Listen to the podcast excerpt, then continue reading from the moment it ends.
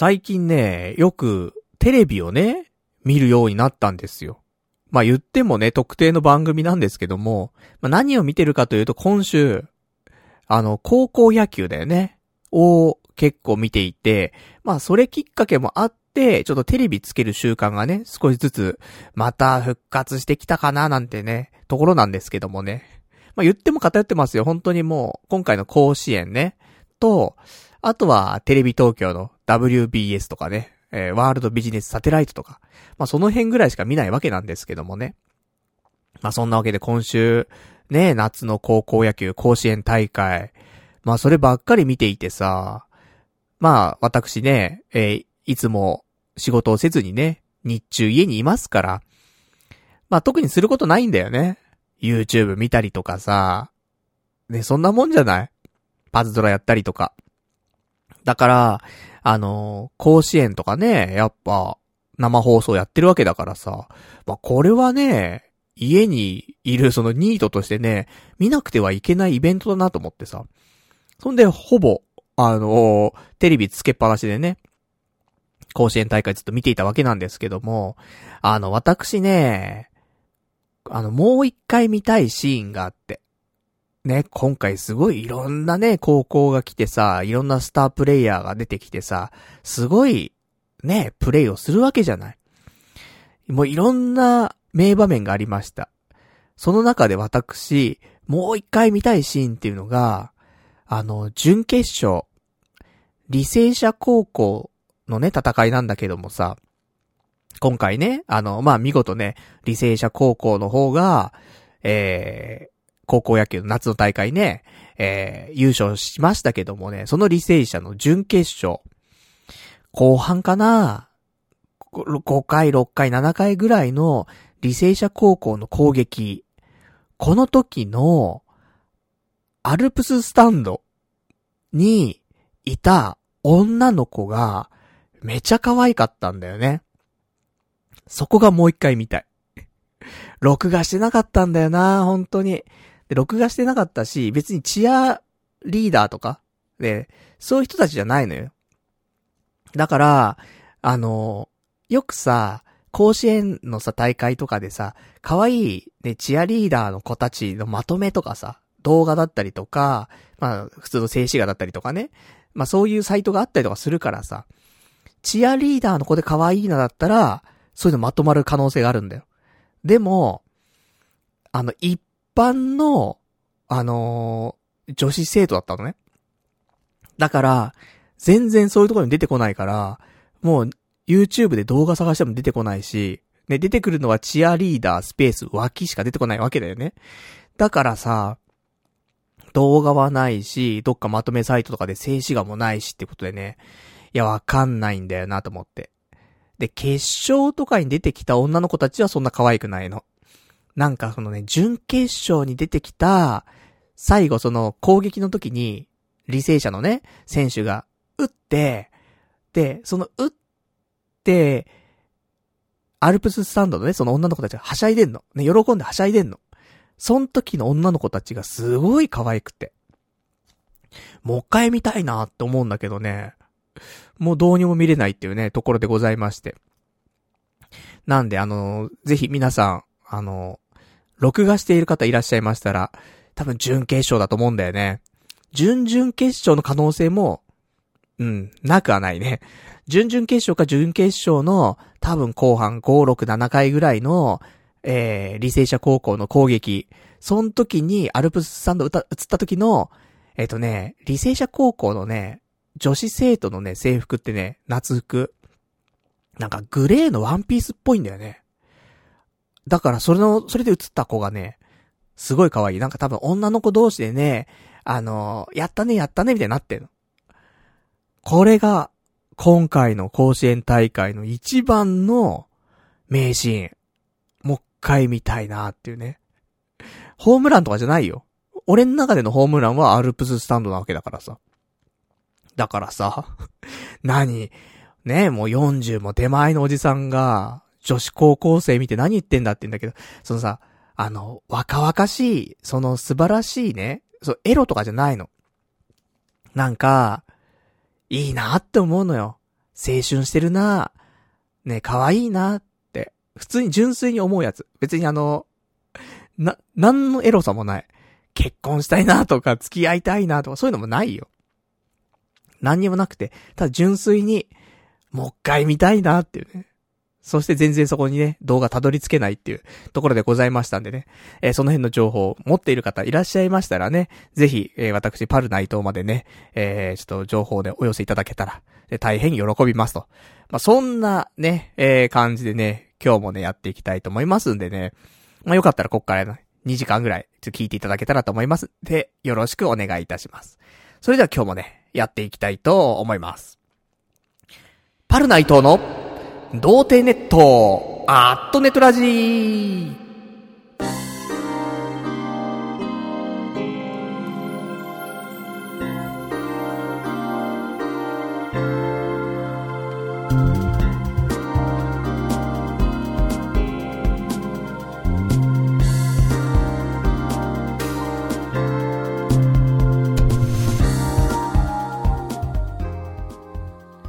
改めまして、童貞ネット、アットネトラジーパーソナリティのパルナイトです。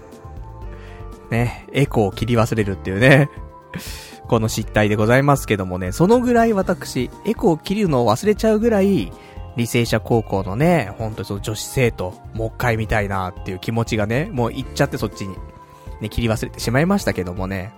まあ、他にもね、清涼高校のチアリーダーの子の、ね、あの、脇というか、素晴らしいものがあるな、みたいなのは、ね、皆さん感じたんじゃないかなと思いますけどもね。もうなんかさ、カメラワークとかもね、やばい時あるんで、たまにね。だから決勝はそんなんでもなかったけど、準決勝、準々決勝ぐらいは、なんか選手映してるよりも、スタンドの、その女の子映してる方が長いんじゃねえかっていうぐらいさ、すごい切り替わってたからね。まあカメラマンナイスってね、みんな思いながら見てたと思うんだけどもね。そんなね、えー、まあ普通に甲子園楽しみながらですよ。楽しみながらも、そういうね、えー、ちょっとしたスパイスをね、楽しんで、えー、まあ、メリハリあってよかったんじゃないかなと思いますしね。普通に履正社高校ね、強くてさ。で、決勝はすごいドラマがね、あったよね。あのー、やっぱラン、ランダ戦ってわけでもない、ランランダ戦だよね、結構ね。で、追いついて、ね、そっからどうするみたいなさ、ところあって、普通に野球自体もね、高校野球として面白かったけども、まあ、それプラスアルファもね、えー、楽しめたんじゃないかなと。そんなね、えー、今大会だったと思いますというね、えー、総括でございますけどもね。まあ、そんなね、えー、私、え、日常を、あの、送ってね、え、おりますけども、今週はいろいろとね、お話ありますよ。ある中、ちょっとね、順を追って話さないとね、その、ダメな話がね、3つぐらいあるんだよね。だから、まあ、そんな話をね、長々とすると思いますんでね、えー、まあちょっと、3つの話をね、流れで話すから、まあその間、間ぐらいでね、えできたらね、皆さんからのお便りなんかもね、読んでいけたらと思っておりますので、よかったらお、お便りね、送っていただけたらと思います。お便りの宛先なんですけども、こちらは、メールでお待ちしております。メールアドレスは、ラジオアットマーク、童貞 .net、radio.doutei.net、えー、ラジオアットマーク、童貞 .net、こちらまで送っていただけたらと思います。リアルタイムであればね、リアルタイムで、ね、読ませていただきますし。で、えー、事前事後でね、いただきましたら来週のね、ラジオの方でご紹介させていただきたいと思います。とじゃあそんなわけなんですけどもね、今週何したかっていうとね、そうだね、えー、今週、あれありました。あの、前々からちょっと言っておりました。オトバンクさんっていうね、会社さんの方が提供している、audiobook.jp っていうね、サイトがあるんですけども、まあ、ここにね、まあ、このサービスが、ポッドキャストにめっちゃ力入れてるんだよね。その8月からさ、ポッドキャストを聞けるようになってね。で、そこでの配信とかのことについて、えー、この間、打ち合わせ、行ってきまして。ね、この話していいのかどうかちょっとわかりませんけどもね。まあ、ポッドキャストだからね、まあこういう話も出てくるよねって話なんだけど。行ってきまして。で、ね、その本社に行ってさ、で、打ち合わせしたのよ。その、さえ、なんかその担当者の方もね、すごいいい人でさ、いろんな話聞かせてくれてさ。だったんだけど、もう俺がね、終始なんか何言ってっかわかんねえことばっかり言ってんの。なんだろうね、頭の中が、なんかぐるんぐるんしてたんだかわかんないんだけど、ね、久しぶりに大人の人とね、打ち合わせしたからなのかもしれないんだけども、でもあると思うんだよ。みんなもさ、仕事とかしてる時にね、あ、なんか今日の打ち合わせ、俺何言ってっかわかんなかったなーって時たまにない？あれ、なんかちょっと落ち込むやつ。あれのひどい版だったんだよね。だからさ、もう、打ち合わせ終わって、まあ、相手は、相手の方はね、そんな風に思ってないかもしれないけどもね。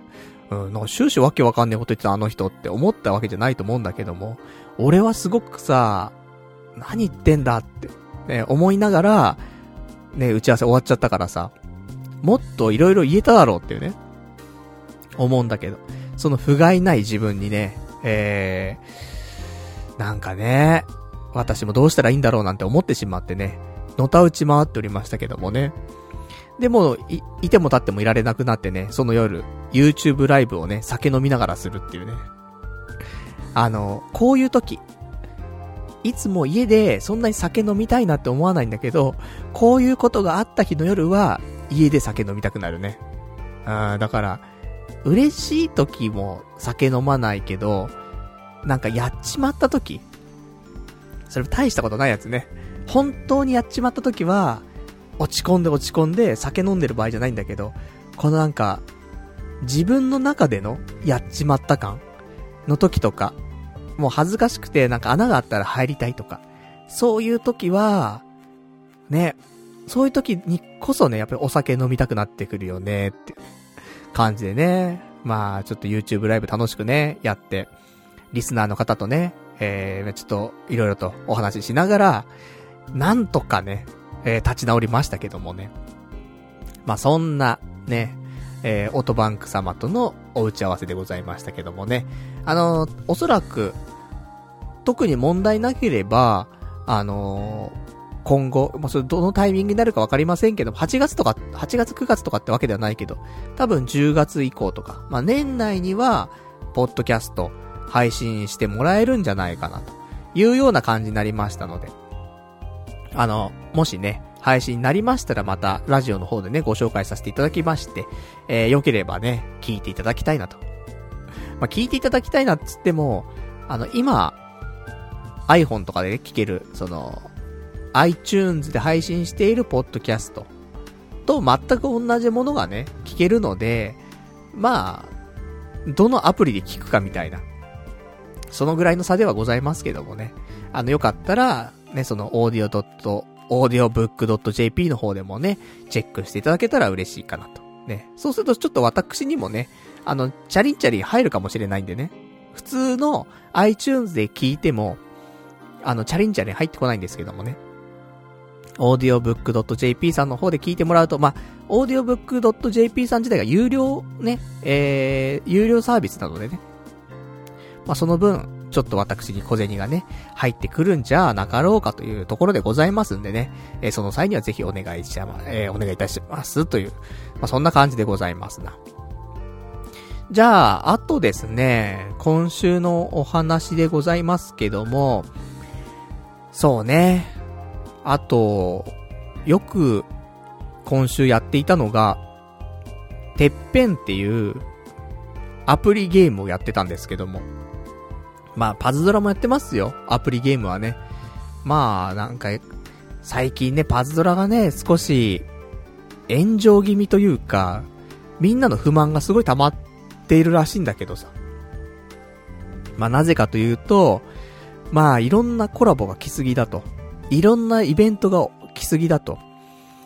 ちょっと、プレイする側として、あの、毎日追われてるような感じでね、辛いと。で、その割には、魔法石もそんなに多く配るわけではないから、配ってはいるんだけどね。毎日1個だか2個だか配ってはいるんだけど、それでもコラボが来すぎちゃって、全然ガチャ回せねえとか。まあ、いろんな不満がね、すごい溜まっているパズドラなんですけども。でも、ね、頑張ってやっております。まあね、あの、スタミナね、あのちゃんと消化しきるぐらいはね、毎日やっておりますけどもね。まあそんなパズドラ。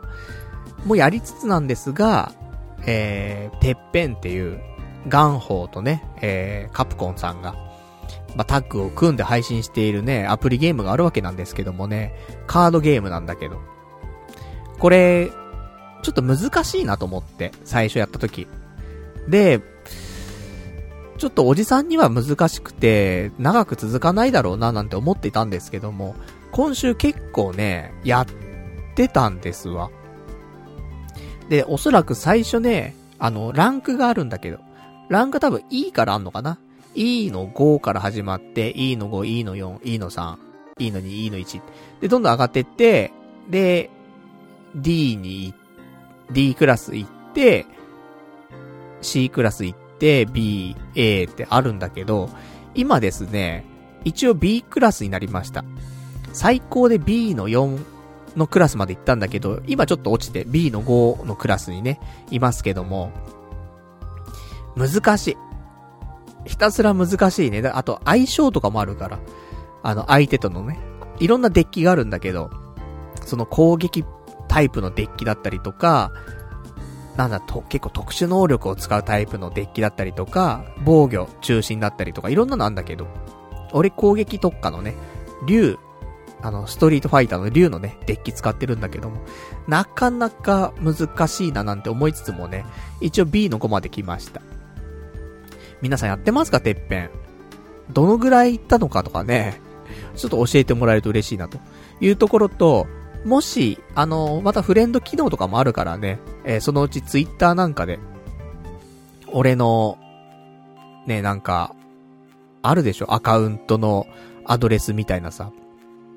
なんかその辺を晒して、ぜひ、あの、リスナーの方でやってる人いらっしゃいましたらね、えー、フレンドになっていただけたらと、ね、思いますけどもね。いや、難しいね。このゲームは本当に。でも、まあ、奥が深いのかな、やっぱね。やればやるほど上手くなったりするんだけど、まあちょっと竜で、うーん、竜で頑張るのはこの辺までかななんて思ってますけどもね。B。A には上がれなそうだよね。竜のデッキだと。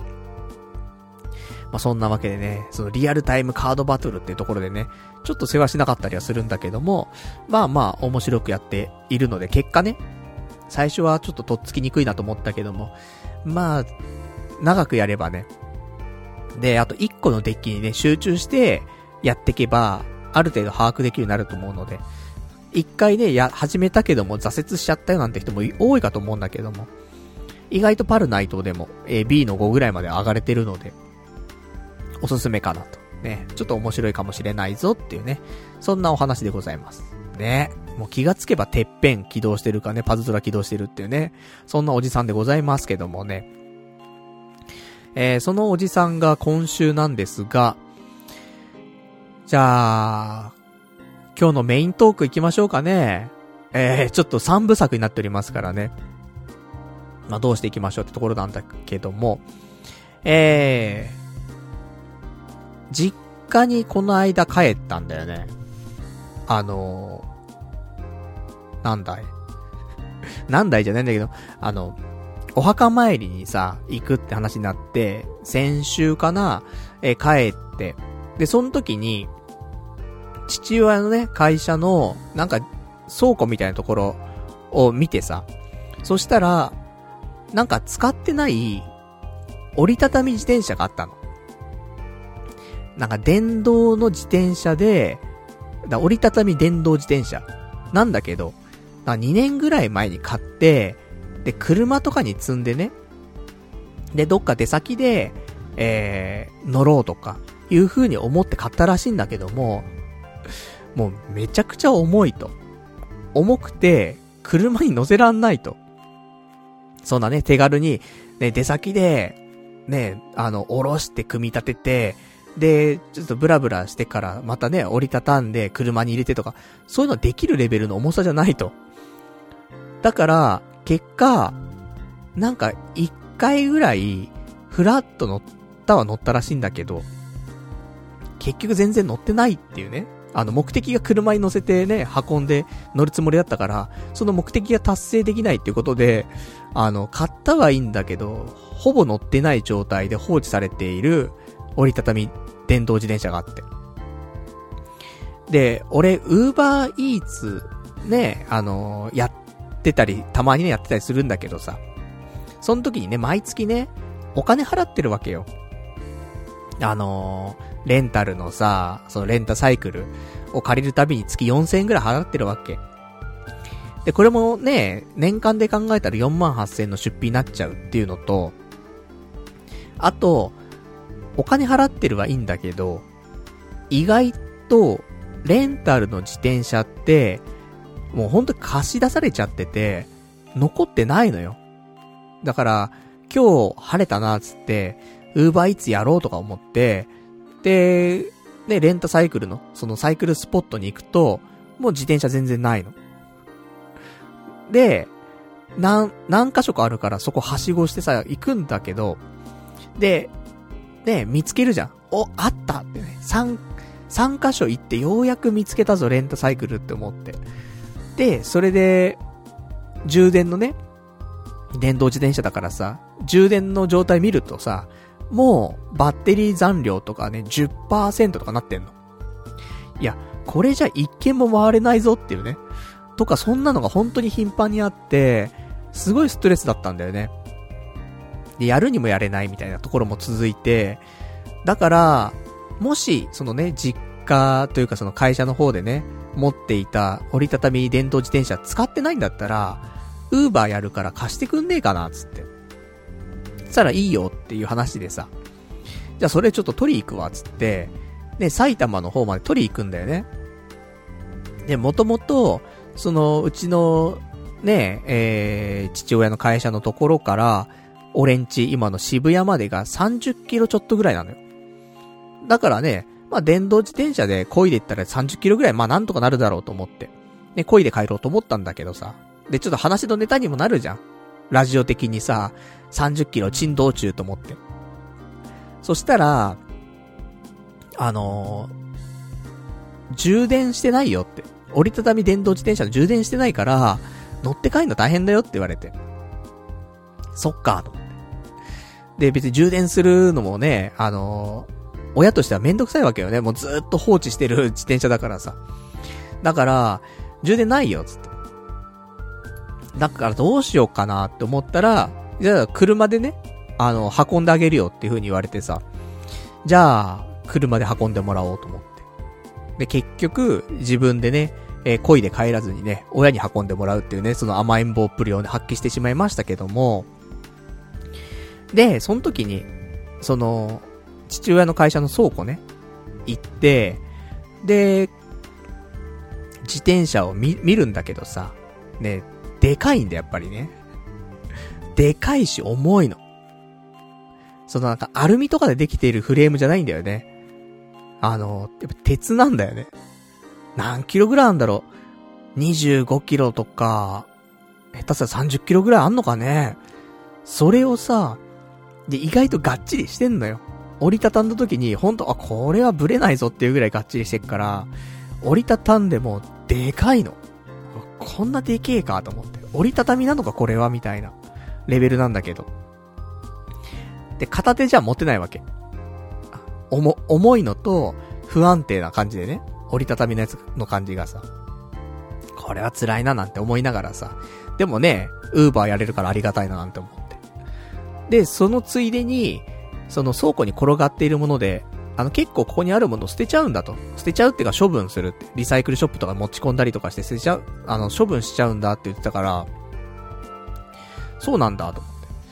そしたらなんか、いいのねえかなと思って。どうせ、ね、捨てちゃうとか、リサイクルショップ持ってってしまうんであれば、俺がね、もらって、メルカリで売るみたいな。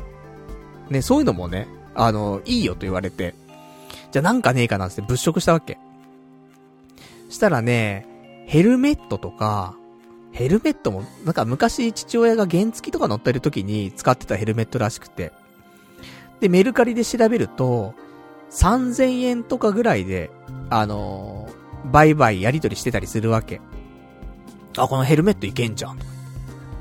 持って帰るわ、とか言って。で、他にも、なんか空気清浄機とかあって。空気清浄機、加湿器みたいなのが2個ぐらいあって、で、結構でかい、いいやつなんだけど、あの、まあ、ずっと使ってたらしくてね。で、これももう処分する予定なんだ、つってたから。これメルカリでどうかなと思ったら、片方が、1万7千円ぐらいでやり取りされてて、もう片方が1万3千円ぐらいでやり取りされてたわけ。これ、ねえリサイクルショップ持ってったって二足三本しかならないんだったら、俺がメルカリで売って、ねえちょっと、懐をね、暖かくしてもいいんじゃないかと思ってさ。じゃあ、このヘルメットと、このでかい空気清浄機、2個。これメルカリで売るわ、つって。く、ください、つって。ね。もう、盗っとかっていうぐらいね。で、それで持って帰ろう、つって。で、車で、もう大変ですよ。車の荷台にさ、あの、折りたたみ自転車でっかいやつ入れて、で、ヘルメットと、あと、でかい、ね、加湿器空気清浄機みたいなの2台ね、乗せて、それで、あの、渋谷まで送ってもらってさ。で、家着いてさ、その、渋谷着いて。で、部屋に運ぶわけよ。でも、部屋もまあ汚いわけだよ。あの、整理整頓とかも全然最近してなかったし。で、結構部屋の中ね、散乱といろんなものがね、してるからさ。どうやって入れようかななんて思って。で、まず電動自転車に関しては、あの、外に置いとくってわけにもいかないかなって思うんで、ね、盗まれちゃったりとか、あと雨とかで放置しちゃうのも良くないから。だ結局中に入れるしかなくて。もう重たいんですすっげえ重たいの。で、でも、うち2階に、2階にあるからさ。2階までなんとか持ってって、で、家の中入れて。で、隙間ないから、まあなんか、置けるところに置いてみたいな。で、なんとか置いて、これは大変だな、毎回。毎朝ね、ウーバーやるときに下ろして、で、ね、展開して、それでウーバーやって帰ってきて疲れ切ったところで、また折りたたんで上まで持ってってみたいな。あ、できんのかなっていうね、不安にすごいなりつつさ、部屋に置いて。で、その後、そのでかい空気清浄機で2台、部屋の中入れて、もうね、本当に足の踏み場がないっていうのはこのことだなっていうぐらい、本当に足の踏み場なくて。これどう、どうやって生活するんだろうっていうぐらい、もうスペースがないの。もうさ、テトリスみたいになっちゃってるわけ。隙間があった。ね、そこに入れようって、スッスーって、ピロリロリンつってさ、テトリスなるわけよ。でもテトリスだったらさ、物消えるからいいんだけどさ、消えないんだよね。ただはま、はまってくだけ。だからこれ辛いぞと思って。すごい圧迫感の部屋の中が。なんだろうかっていうぐらい。で、それストレスになっちゃってさ。ストレスマックスになっちゃって、ちょっと叫んじゃったもんね。どうすんだよこれつって。すごいもう、まあ、昼間だったんだけどもね、昼間叫んでましたからね。なかなか叫ばない俺も。ね、基本的には、あの、無言でね、心の中でね、叫びたがってるんだって。そんな感じだけども。もう全然、もう声に出しちゃったから。どうすんのつって。ね。まあ、そんなね、発狂おじさんだったんですけどもね。早くね、メルカリで売らなくちゃと思って。あのー、その日のうちにね、なんとかね、出しましたよ、出、出品。したら、えー、1万、1個がね、1万7千円で出したのね。そしたら、すぐにコメントがついて、1万円になりませんかつって。いやいやいやいや、ちょっと下げすぎじゃないなんて思うんだけど、ただもう部屋の中の圧迫感がすごいから、もうなんか1万円でも何でもいいから、早く、もう、この部屋から、なくしたいって気持ちがすごくて。もう1万円とかでもいいかななんて思っている今自分がいますね。ただ送料とか結構するじゃない？あとね、段ボールとかもさ、専用のものというかさ、それをちゃんと入る段ボールとか用意しないといけないし。だから、それ考えるとさ、送料考えるとね、2、3000円とかいっちゃうわけだよね。梱包資材含め考えて。そうするとなと思って。1万7000円とは言わずとも1万5000円ぐらいで売りたいなっていうね、気持ちがあったりとかするんだけど、まあ、ね、みたいな。とか。ね、そんなんで本当にもう、で、さすがに部屋の中狭すぎたから、ちょっと整理しようと思ってね、また断捨離を少ししたり、ね、したんですけどもね。でも部屋狭いね。今一応、歩くスペースはできたから、まあ、ギリね、え、精神が安定してきましたけどもね、ほんと、あのー、狭い部屋に長時間いると、それだけで精神がおかしくなってくる。で、ここに、この後ずっと住まなくちゃいけないんだっていうのと、あと、ね、もうメルカリで早く売らなきゃっていうのと、それと、もう、ウーバー、ね、もう、やるときに毎回毎回自転車、ね、上げたり下げたりしないといけないんだ、みたいな。なんかそんなのいろいろと重なってね、うーってきちゃった。で、まあね、一応今はね、少し安定しましたけどもね。で、そんな、あの、メンタルそこで少しやられたんだよね、今週。もう、辛くなっちゃって。いろいろと。もうそもそもウーバーやりたくねえよ、みたいな。なってきちゃって。働きたくないみたいになって。でも働けないみたいなさ、俺なんかが働けるわけねえし、みたいな。まあ、いろんな気持ちがね、えー、重なり。で、メンタル少しやられてね、あの、ちょっとハイパーネガティブ期やってきましたけどもね。で、そんな中ですよ。あのー、まあ、父親にね、送ってもらって父親帰ってさ、その後。で、俺もね、部屋戻ろうと思って。で、ふとね、あのー、ポストを見たんですよ。自分のね、ところのポスト見て。中にさ、手紙が入ってんの。何の手紙かなと思ってさ、見るんだけど、封書なのよね。封書で、あのー、で、パル内藤様って、まあ本名でね、普通に来てるわけなんだけど、裏見たの。裏見たら、なんか、あの、友達の名前書いてあるのね。住所が書いてあって、友達の名前書いてあって。で、連名で、女性の名前が書いたの。待て待て待て待てと。えー、マジかと思ってさ。で、この友達っていうのが、あの、結構俺たち寄りというか、そんななんか女っ気があるよっていうタイプの友人ではなくてさ、そもそも、なんか、そういう話あんま聞かないよねっていうね、人だったんだけど。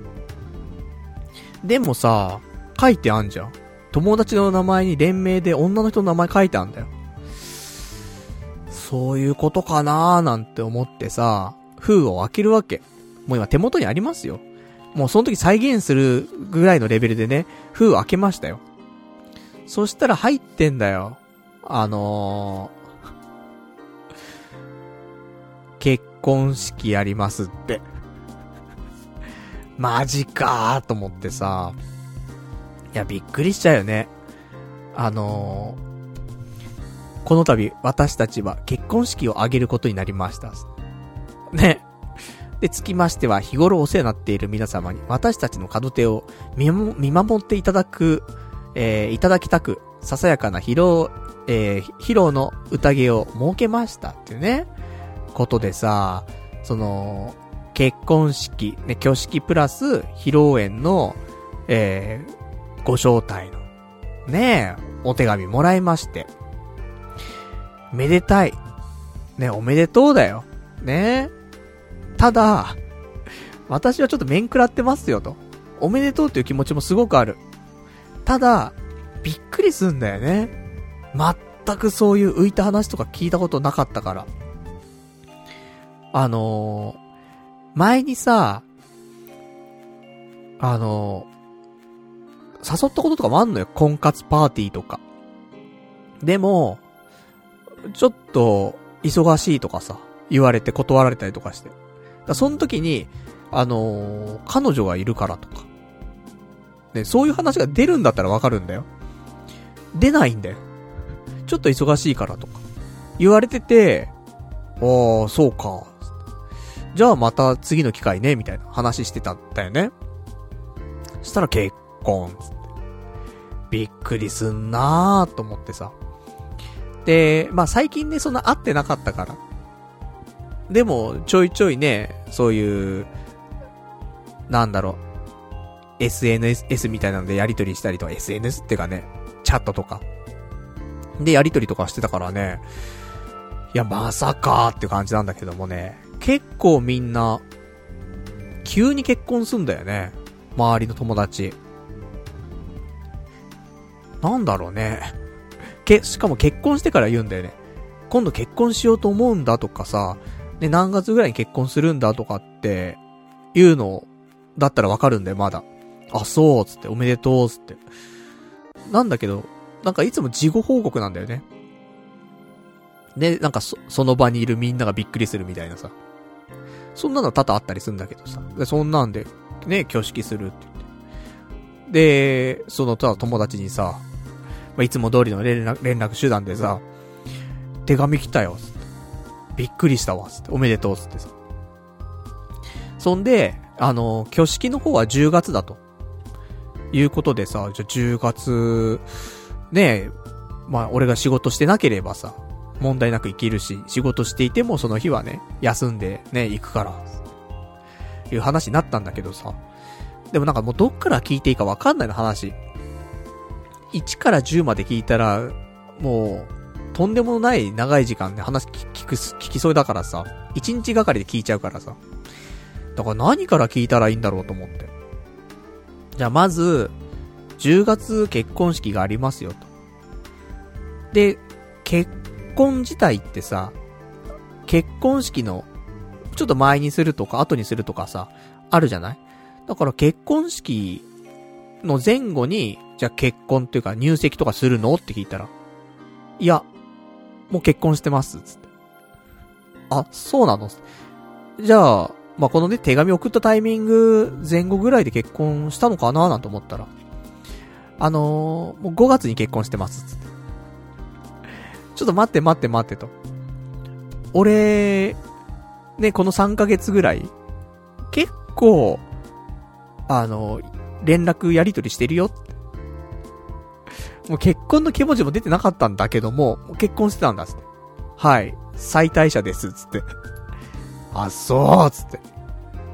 もうギリギリまでね、あの、言わないでいたらしいんだけどもね、さすがに、この結婚式の連絡が行くから、もうこれで、えー、もう知られてしまうというね、ところなんだけどさ。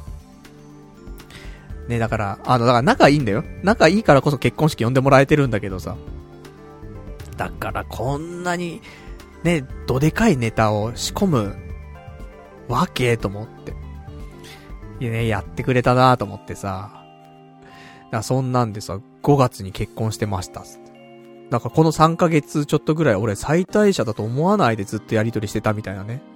ところで。だから台湾旅行行ってさ、台湾のちょっとね、いやらしい店に行ったりとかそういう話もするわけだよね、その相手に対してさ。とかさ、俺、ウーバーイーツがとかさ、言ってるわけ、その人にさ。それ聞いてる時どう思ってたんだろうっていうね。最大者で相手は。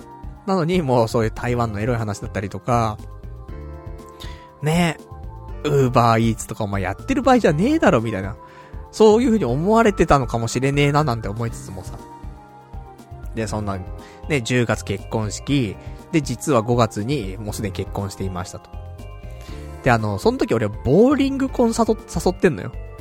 令和一発目。ね、婚活パーティー行ったら面白いんじゃねえかと思って、ボーリングコンテナ行ったんだけども、その時そいつ誘ったんだよ。ね。したら、あの、もう結婚するっていうね、タイミングだったらしくて。まあそれは忙しいからつって断るわな、みたいな。とかね、そんなんあったりとか。じゃあもうちょっと遡ろうかなと思って。ね、あのー、結婚したんですね、じゃあ5月にと。じゃあ、そのぐらいから、一緒に暮らしてたりとかするのかななんて思ったら、いや、ちょっとその前ぐらいです。3月ぐらいから、あのー、一緒に暮らしてます。あ、そうと。10月結婚式。ね、それだけでもびっくりして、そっから遡って、あ、5月に結婚してたんだと。じゃさらに遡って3月にもう同居してたんだみたいな。あ、そうと思って。もうこの半年間ぐらい、ねもしかしたら隣にはいないかもしれないけども、奥さんっていうかね、彼女とかその頃はね、女性が隣にいる中で、パソコンでやりとりとかしてたり、したのかと思って。震えが止まらないみたいなね。わかりましたと。ね、もうびっくりのしっぱなしだけどもさ。じゃあその奥さんというかね、今、今奥さんだから。えー、どのぐらい前から付き合ってたのかなと思って聞いたわけ。で、最近はさ、で、スピード結婚とかも多いじゃない？だから3月から同居してるんであれば、まあ、年内とか、1月とかに付き合い始めて、で、すぐに同、同棲し始めて、そんで、結婚して、で、挙式。これだって、まあ、そんな最近の感じだと、不思議ではないんだよね、流れとして。で、ちゃんと付き合って、同棲して、で、5月に結婚であればね、5ヶ月間付き合ったことになるし。で、そっからね、また半年ぐらい経ってね、挙式っていう。まあ、そういうスピード結婚最近多いからさ、そういうのかなって思って聞いたわけ。もうそんなに驚かねえよ俺もと思って、そんなスピード結婚来てもと思って。したら、うーん、付き合ってるの7、8年かなって言われて。あ、そんな前から女性と付き合ってたんだと。俺、その間何回婚活パーティー誘ったんだっけなと思って。あれおかしいなとか思ってさ。だからそんなんでも驚きのね、4連続ぐらいですよ。びっくりびっくりびっくりでさ、そんな7、8年前から付き合ってる子がいたなんて全く知らなかったんだけども、つって。震えが止まらないんだけども、みたいな。なっておりましてね。まあそんな、まあでもめでたいお話でございますからね。あの、よかったよかったではあるんだけど、まあ驚く。本当に。あの待て待てと。そんな感じだったんだよね。それ今週。だ、これも若干、ハイパーネガティブ期への突入の、まあ、きっかけになったかなんない、なんなかったかっていうと若干あるかもしんないよね。だからもう部屋がすっげえ狭くて辛い。ね。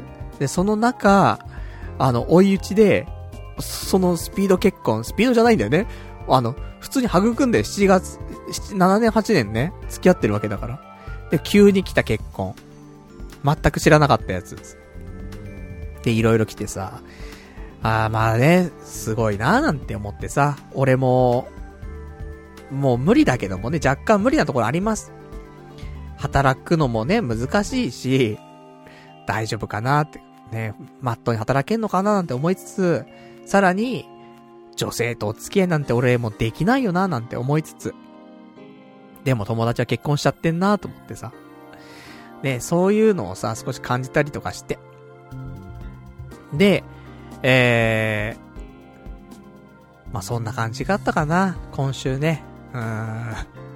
驚いた。驚いた一週間でございました、本当にね。まあだから俺もね、えー、結婚式呼んでもらえたからさ、そこでね、披露宴で出会いを、ね、求めて、なんとかね、えー、私もビシッと決めてね、あ、買わなくちゃ。礼服買わなくちゃ。俺なんだかんだ礼服ね、思ってないんだよね。だから、こういうめでたい席のことがあったらね、礼服買おうって、前々から思っていたので。買いに行ったらさ、買いに行ったでさ、言われんだよね。礼服売り場のおばちゃんにさ、いや、もっと、あの、高級な方がいいですよ。うるせえ、みたいな。もうね、冠婚葬祭全部使いますから、みたいな。うるせえ、つって。何でもいい、一番安いのください、つって。ね、ちょっと思ったりしますけどもね。なんで、あの、いい機会なんでね、ここのタイミングでね、えー、ちょっとリベンジしに行きますから。前それでね、あの、礼服売り場のおばちゃんにね、いろいろ言われたせいでね、買わないで終わってしまいましたからね。あの、今回こそはね、えー、ちゃんとした礼服をね、おじさんになって礼服持ってないってどういうことなのって思うんだけど、なんかお葬式とかあった場合はさ、レンタルとかでね、あのー、借りちゃったりとかすることも多くて。だからなかったんだよね。で、結婚式っていうのも、あの、結構ブラックのスーツとかにしちゃってたりとかするんで、礼服とかで行ったことないんだよね。だからいいタイミングなんで。ね。あの、ちょっと、時間の猶予もありますからね。なんとかでもウーバーイーツで稼いでね、礼服を用意したいなと思ってます。あとね、あとやっぱりご祝儀がありますからね、3万円。割り切れない数字でね、やっぱちゃんと揃えておきたいですから、3万円も頑張ってウーバーイーツでね、働いて、ね、それで送りたいと思っておりますけどもね。じゃあそんなね、ところで、えー、いくつかね、お便りいただいてますから、お便り読んでいきましょうか。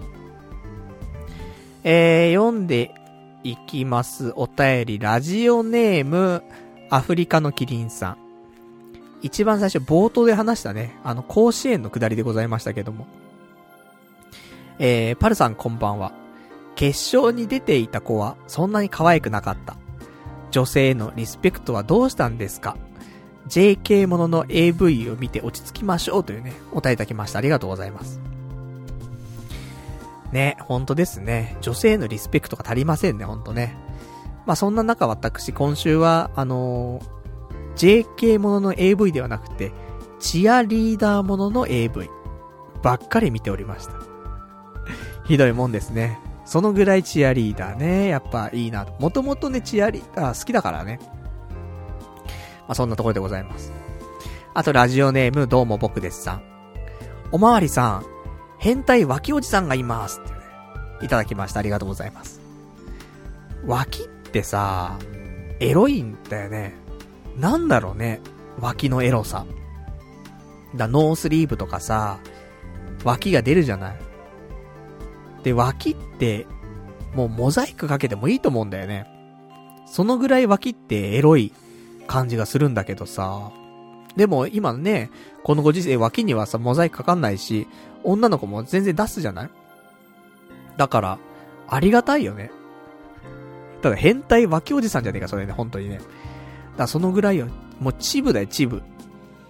だおっぱいだ、まあおっぱい出し、出しませんよ、今のね、子はね。まあ昔の人も出さないけども。おっぱい出しません。で、ね、あのー、下半身もね、そんな晒しませんと。だけど脇は晒します。脇は第三の正規だと思うんだよね。そのぐらいエロい。なんかエロい。あの、まあ、脇ってさ、おっぱいと繋がってるじゃない。だから、少しそういうのもあると思うんだよね。おっぱいだけが綺麗でもダメだし、脇だけが綺麗でもダメだし、脇からおっぱいのあのラインが綺麗だととてもいいなって思うんだよね。だから、ある意味、脇っておっぱいなんだよね。って。そういう一部なの、やっぱり。なので、脇を見たら、そりゃいいなって思うんだよ。おっぱい見てたら変わんないんだから。なのに、ねえ全然地上波でも脇は出るし。ねえ女子高生だって脇出しちゃうんだし。そうするととんでもない、ね、パラダイスがね、まだこの日本には残っていたんだな。そんな風にね、えー、甲子園見ながら感じましたけどもね。ド変態じゃねえかってね。まあ、そんなところでございます。あとは、えー、ラジオネーム、橋田至さん。部屋狭いなら、ロードバイク売ればいいよ。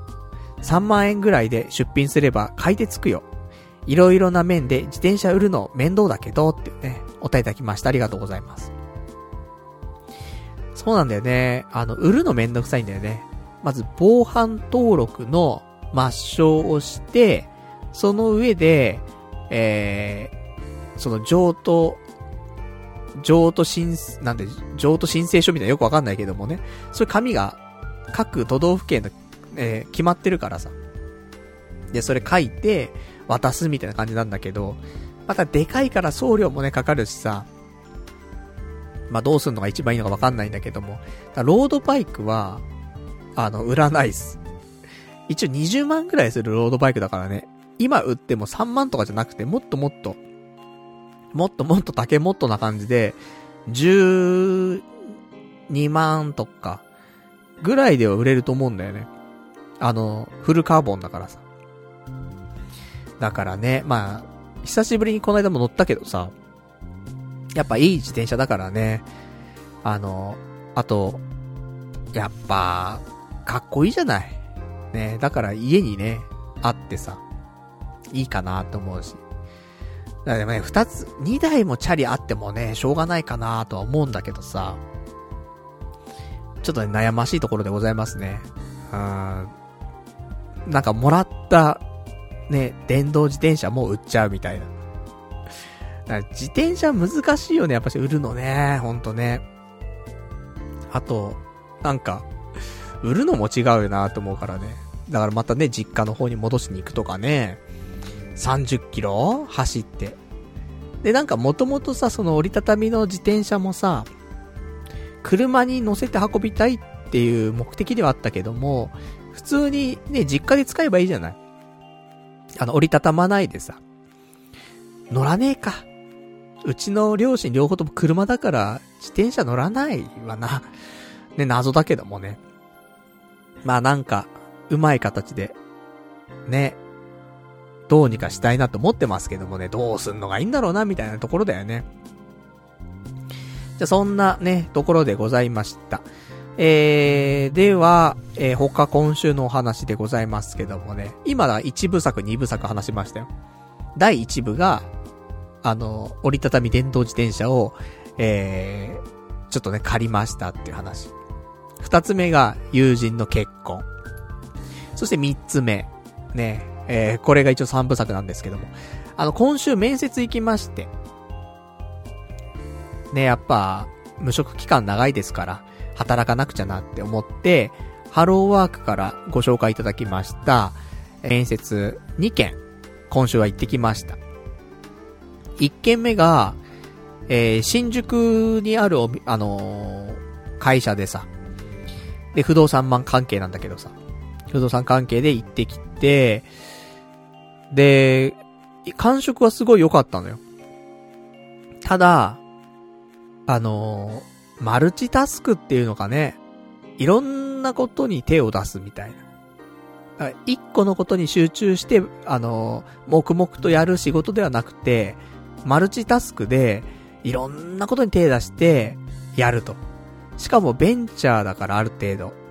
その、立ち上がって数年とかの会社なので、もうみんなバイタリティがすごくバリバリ仕事するみたいな感じなんだよね。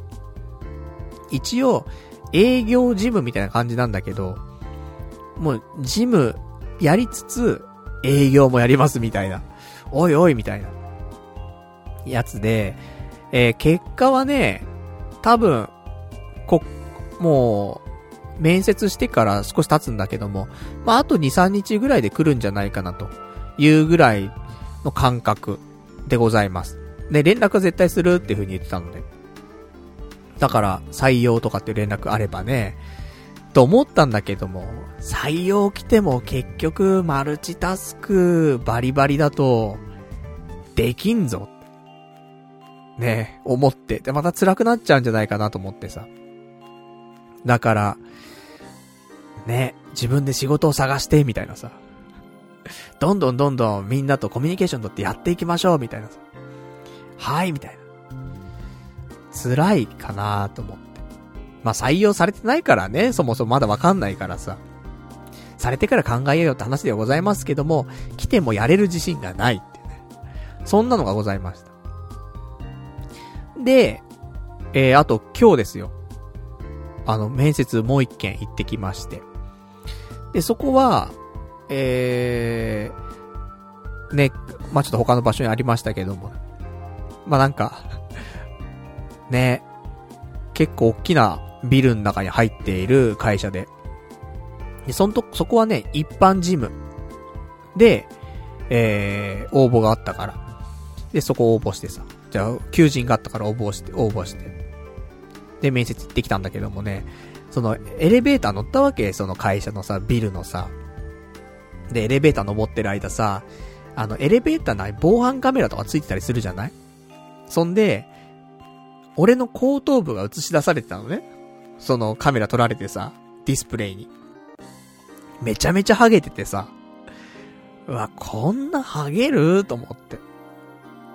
言うぐらいハゲてて、あの、いつも俺結構鏡でさ、あの、後頭部とかも結構見てるのよ。なんだけど、それ以上に、そのカメラで映し出された、その俺の後頭部がとんでもなくハゲてて、ザビエルかなっていうぐらいハゲてて。いや、もうやだなぁと思ってさ、そんなんですげえ落ち込みながらさ、面接受けたんだけど、すごく感触よく、あの、いろいろ話もね、させてもらって。一般事務っていう名称の通り、本当にもう事務員さん、みたいな感じなんだって。だから不動産会社とか行くとさ、その、どこだろうね、わかんないけど、家借りるとかなった時にさ、不動産屋さん行くじゃないで、お茶出してくれる事務員のおばちゃんとかいるじゃないああいうやつ。本当に事務員のおばちゃんポジみたいなね、ところで、あのー、かなり楽な仕事ですって言われて。ただ、お給料が、ね、楽っていうところがあって、えー、昇給とかもないし、でも本当にや、まあ、安いよっていう。だそれで問題なければ、っていう話でさ。で、一応、あの、言われたことがですね、あの、採用で出しますんで、言われました。めでたく、パルナイト、採用一つ勝ち取りました。ねえ、すごいありがたい話でさ。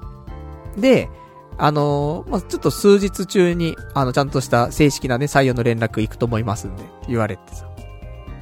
なんで、あの、ほぼ確採用でございますが、さあどうしようみたいなね。お給料が、えー、その昇給がないっていうのと、年収で考えると、あの、宅建のね、手当だったりとか、あとみなし残業とか、そういうのもろもろ含めて、年収換算で300万円ちょい超えぐらい。まあ、300万円って感じだね。ほぼ。で、どうかなみたいな。ところなんだけど、年収300万円って、例えば時給換算で考えるとどのぐらいかなっていうと、時給1600円で、1日8時間働いて、とかそういうレベルなんで、それで、月20日間だ、22日だって働いて1年で300万ぐらいなのね。だから、ボーナスのない派遣社員とかで働いてると多分そんなもんなのよ。300万円ぐらい。だったら、正社員だし、で、保険とかも厚生年金とかも入れるし、ね、健康保険も入って、まあ、で、職歴もね、プラプラして何もしてないんじゃなくてさ、ちゃんと正社員としての職歴もつくし、で、未経験のね、不動産業界っていうのも入れるし、で、おそらく、その、お店？店舗の方に配属になりますっていう話なんだけど。で、その辺もまだね、あの、確定してないんだけども、だいたいこの辺よっていう風に言われたところも、家から近かったりするし、全部山手線沿線とかのね、ところのお店だったからさ。だから、まあ、そう考えると、いいかなって。ただ、休みの日は、平日1日と、土日のどっちか1日とか、ちょっとシフト制らしいので、ちょっとどうなるかわかりませんけども、まあ土日のどっちかがね、休みであれば釣りとかも行けるし、ね、条件的には、まあ年収300万円で、ね、その後、昇給がないっていう、まあここだよね、ほんとね。少しでも本当になんか、気持ち程度でも昇給があるとかだったらね、とてもありがたい話なんだけど、それないから。もうこのここで働いて、特に転職とかしないで一生ってことであれば、一生私300万円おじさん。どうかなーって思うけども。ただ、まあ、いろんなことを手出している会社らしく、あの、もし希望があればね、営業職へのシフトだったりとかもできると言ってもらえればと。だからもし結婚とかね、まあ私今ね、一人身だからこれでいいんだけども、今後結婚とかした時に、いや300万円じゃやっていけないよなーっていうのがあった時にね、その時には、あの、相談すれば、営業の方にもね、切り替えできたりとか、いろいろできるよっていう風に言われたから、そういう意味では、あの、いろいろと、いいんじゃないかなと。ね、融通聞くな、なんて思ったりとかして。まあ、そんなんだよね。うん。一応不動産未経験でも、で、一から丁寧に教えますよ。ね、そんなところだったりとか。あるからなーなんて思って。だそんなんで私ね、えー、見事、この、約8ヶ月ね、経ってさ、まあ、ちょいちょいね、えー、求人があれば応募しておりましたけどもね、ようやく、まず、件目の、まあ、内定、まあ、内内定ぐらいかね、まだれ、結果連絡来てないからね。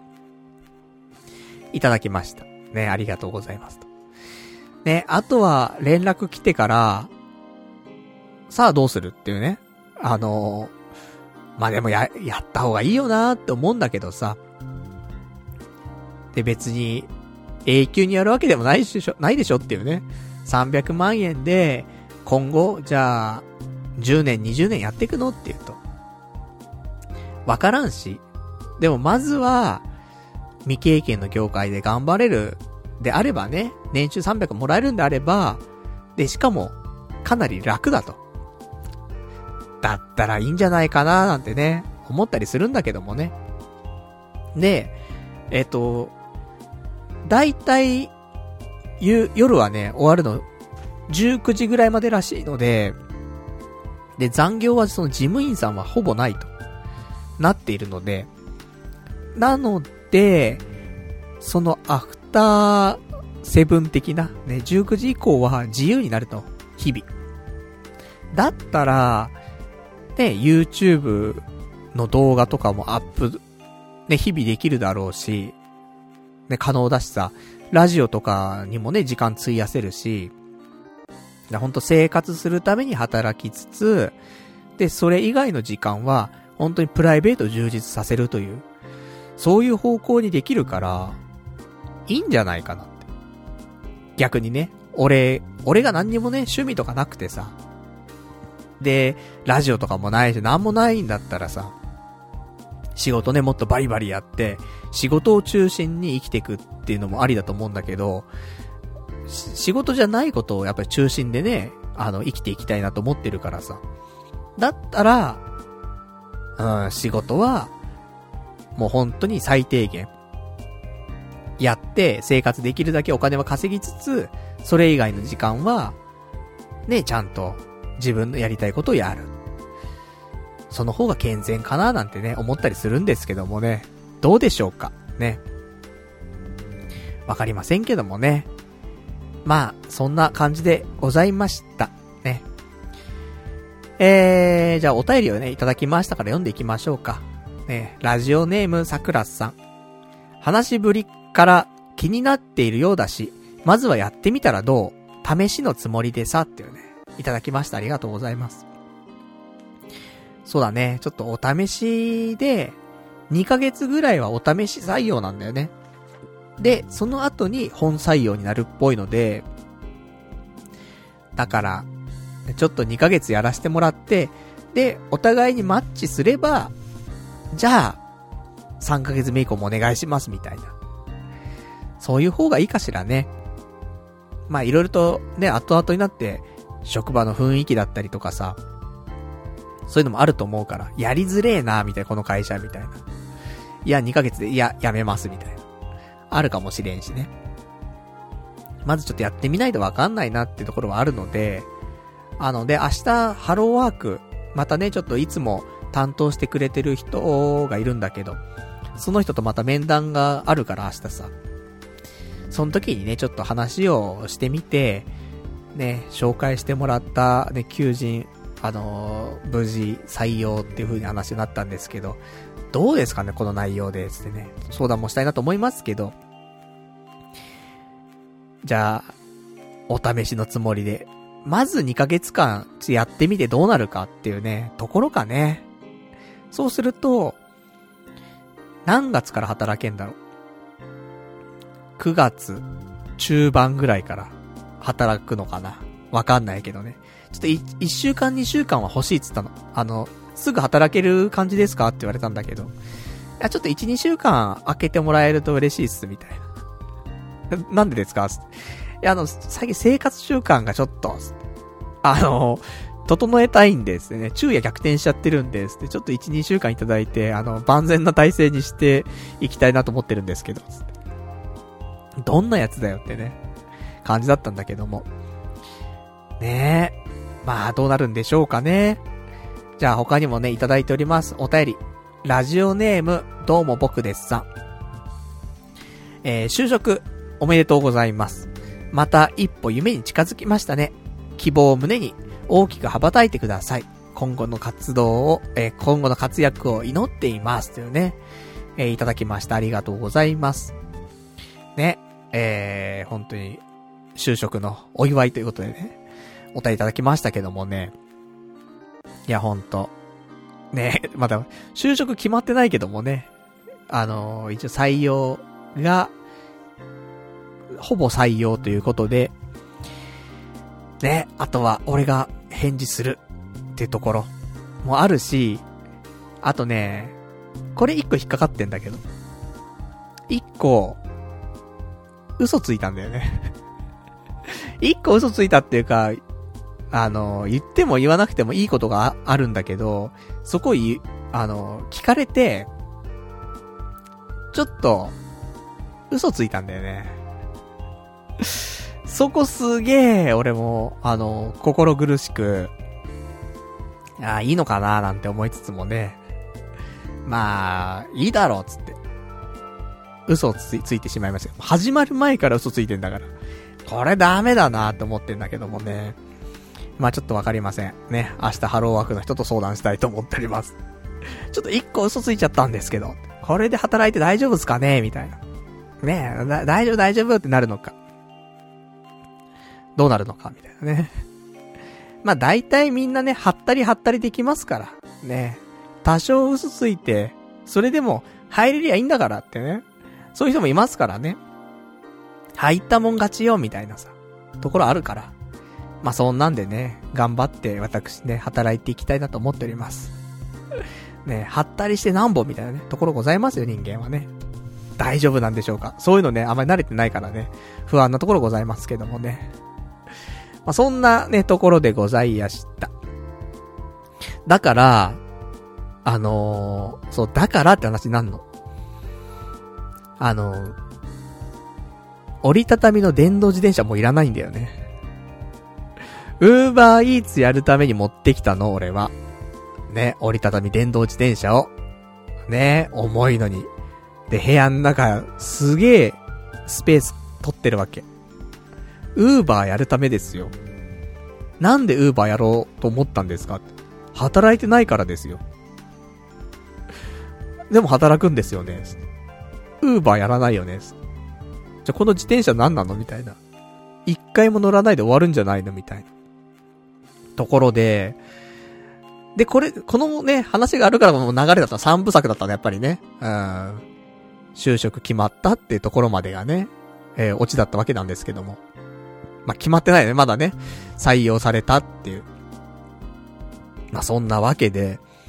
だから、ウーバーやらないんだったら、もう折りたたみの自転車もいらないし、その、ウーバーの、リュックサックっていうの？あの、でかいセイントクロスみたいに入ってそうなやつ。あれもいらないから、返却して、デポジットで8000円もらってみたいな。それでいいんじゃないかなと。ねえ。どうなんでしょうか。したら、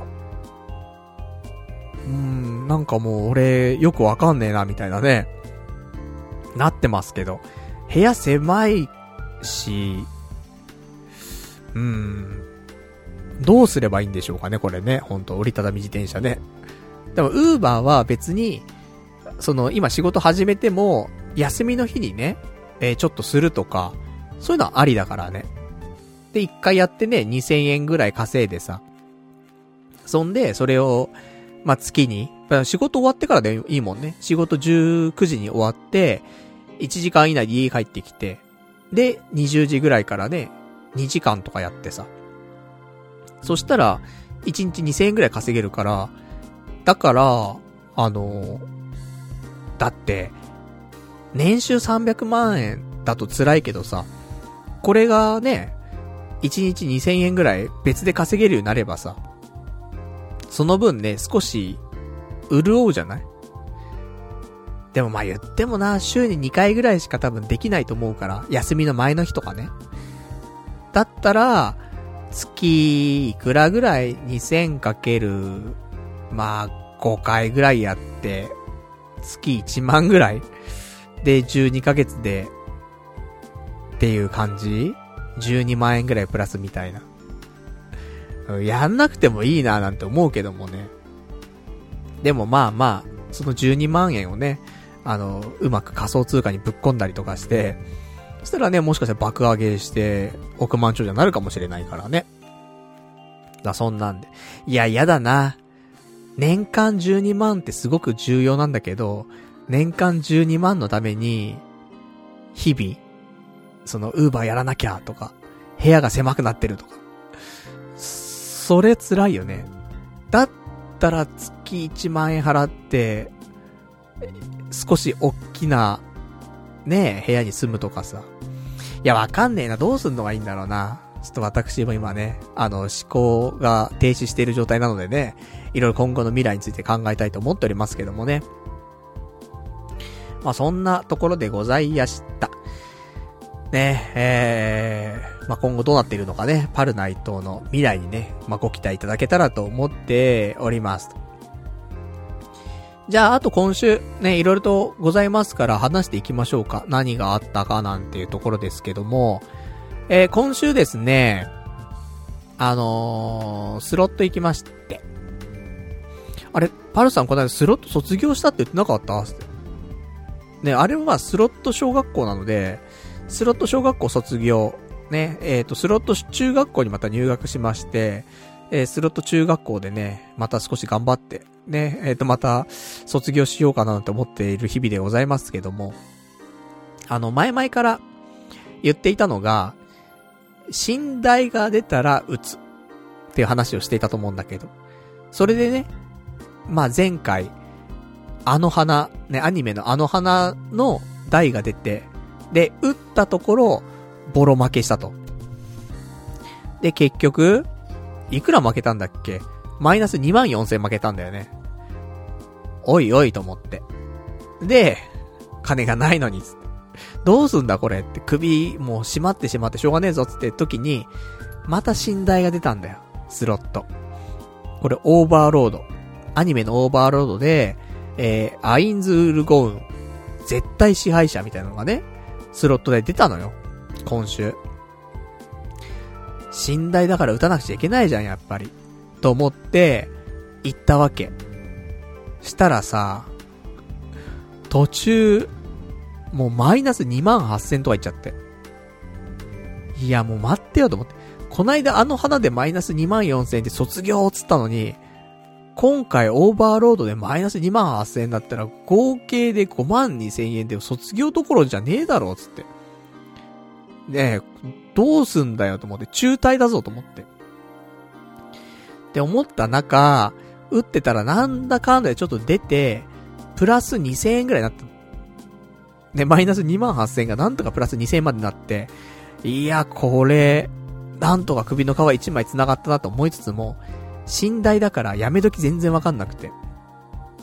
結果マイナス6000円って。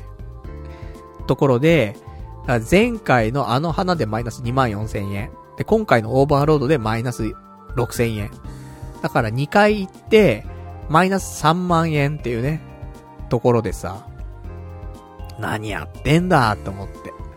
このお金ない時にマイナス3万円とかと思って。ギリギリ致命傷か否かみたいなところなんだけど。で、そんな中さ、えー、翌々日かな、なんか、街中にいたらさ、急に雨降ってきた日があって。で、雨宿りしたいんだけど、どこに入っていいかわかんなくて、どうしようどうしようと思ったら、パチスロ屋さんがあって、入ったわけ。雨宿りのために。で、最初ジャグラーとか撃ってさ、撃っちゃってんのかよ。ね、雨宿りのね、待ってる間、ちょっと撃とうかなと思って、え、もう、いいやと思って。もう、なんかなるようになれと思っちゃって。ね、なんか、破滅願望があるんじゃねえかっていうぐらいね、えー、そこで、ちょっと撃ってしまい、ジャグラー撃って。で、なんだかんだで、えー、ちょっとだけ、マイナスぐらいな感じ。で、どうしようかなと思って。で、久しぶりに打ちたい台があって、バジリスクの絆っていう台があるんだけど、久しぶりに打ちたいなと思って。で、打ってたらあれよあれよとマイナスになっていって、えー、マイナス1万2000になったわけ。いや、マイナス1万2000きついよーと思って。ね、もう、この2回、2回で合計3万円になってるわけだから、それにプラスね、1万2000円がマイナスで加算されたらさ、もう4万2000円負けじゃないここで4万2000円も、ね負けてるのアホみたいだなと思って。で、打ってたら、あのー、すごいのよ。めっちゃ当たり引いてさ、無双一戦とか、あと新同術チャンスとか、すげえ引いて。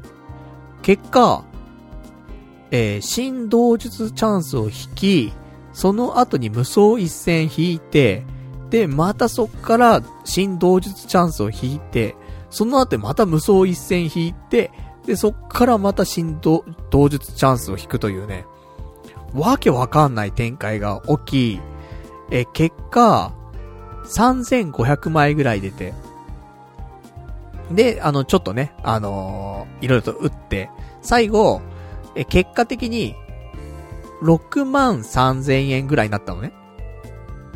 で、結局プラスとしては、プラス5万円ぐらい、なったので、まあ、ここ3回、ね、えー、行った中で、2回でね、2回のやつの合計はマイナス3万だったけど、最終日の、ね、あのスロットがプラス5万円だから、結果3回行ってプラス2万円みたいな。生き残ったみたいな。いや、結構大変な戦いだったね、と思ってね。だからもうここで、スロットは当分やらないようにしないと、で、もう今日も、あの、家賃とかさ、振り込んできちゃったからさ、もうないよ。このプラス分がなかったら払えなかったんだけどもね、もう仮想通貨を、あの、まだね、仮想通貨、あの、日本円とかにね、まだ変えてなくて、で、崩してないので、だからもうね、まあ、今週中、あ、明日、明後日ぐらいには、もうね、健康保険だ、住民税だの支払いがあるからさ、まあ、仮想通貨のね、一部、え、崩さないといけないなってところであるんだけどもさ、これマイナスだった時にはほんと目も当てられないよね。ねえ、下手すりゃマイナス5万円ぐらいになってる可能性があったわけじゃん。したら家賃も払えないしさ。しんどいよなーって思う中、ねえ、よく勝ち残った。ね、感動したっていうね、ところでございましたけどもね。ほんとひでえもんだなーって思ったね。まあ、これでね、プラス2万円だったというね、えー、今週ナイスな働きだったんじゃないかしらというね。俺の、ね、ちゃんと収入としてね、スロットっていうところありますから、こうやってね。2万円の稼ぎっていうね、ところでございましたけどもね。もう、次打つのは、えー、魔法少女、マドカマキカの、寝台が出るから。まあ、それ打って終わりだな。それで、今回、プラスになったら2万円分、握りしめていって、それでも出なかったら、もう当分スロットはもう終わりだね。うん。でもスロットしてる時間ないと思うけどもね、あんまね。仕事とか始まっちゃったらね。今無職だからできるだけであって。まあ、そう考えると、働くって決まったんだったら、仮想通貨もある程度切り崩しちゃって、毎日遊んでてもいいんだよね。働くんだし、つって。とか。ね、でも引っ越しとかもあるからな。働くんだったら引っ越しできるじゃん。10月末で更新だから、この部屋さ。だから、9月から働き始めたとしたら、すぐに引っ越しのところ見つけて、で、ねやっぱりあの、不動産会社に勤めるからさ、引っ越しとかもすぐ見つけられんじゃん、部屋とか。いい部屋、ね、見つけて、だ引っ越し代だけかかるけど。そう考えると、で、10月中旬ぐらいに引っ越しを完了させ、とか。どうかなスピード感あるなで、この部屋、断捨離しねえと荷物運べねえぞ、本当にっていうぐらいね、今荷物多いからね。いろいろ考えちゃいますけどもね。だから、仕事がこのタイミングで決まったら、リアルに引っ越しあるからね。どの辺に引っ越すかっていうと、おそらく、西側。荻窪、西荻窪、高円寺、阿佐ヶ谷。あの辺を狙っております。まあ、実際わかんないけどもね。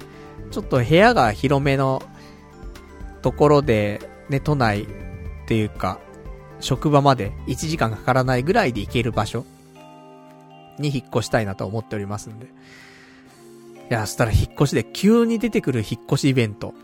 あるな普通に今回更新して終わりだと思ったのにね。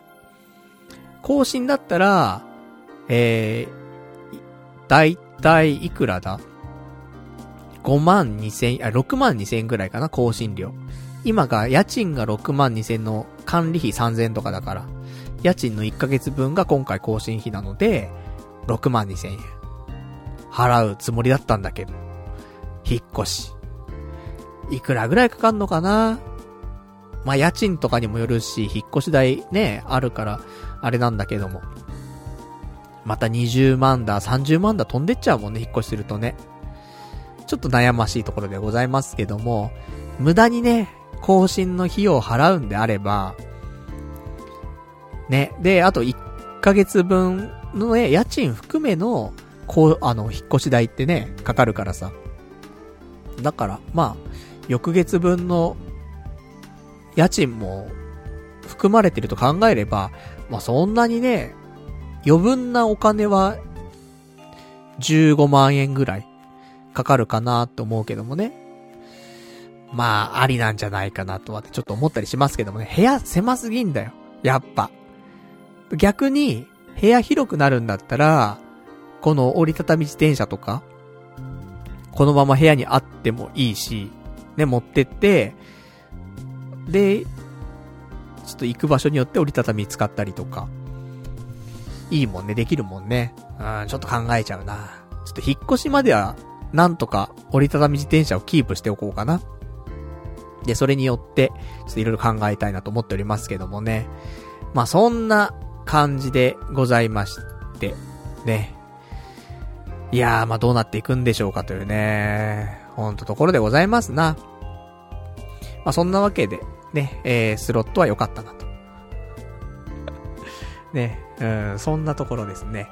じゃあ他、ね、今週のお話でございますけども、今週のお話、えー、すげえどうでもいいこと書いてあんな。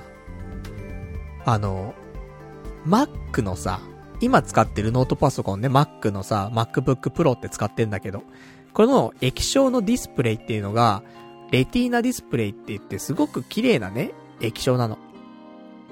なんだけど、なんかね、まこのね、パソコンの前でご飯食べたりすんだよ、俺。なんか動画見ながらご飯食べたりとかするわけ。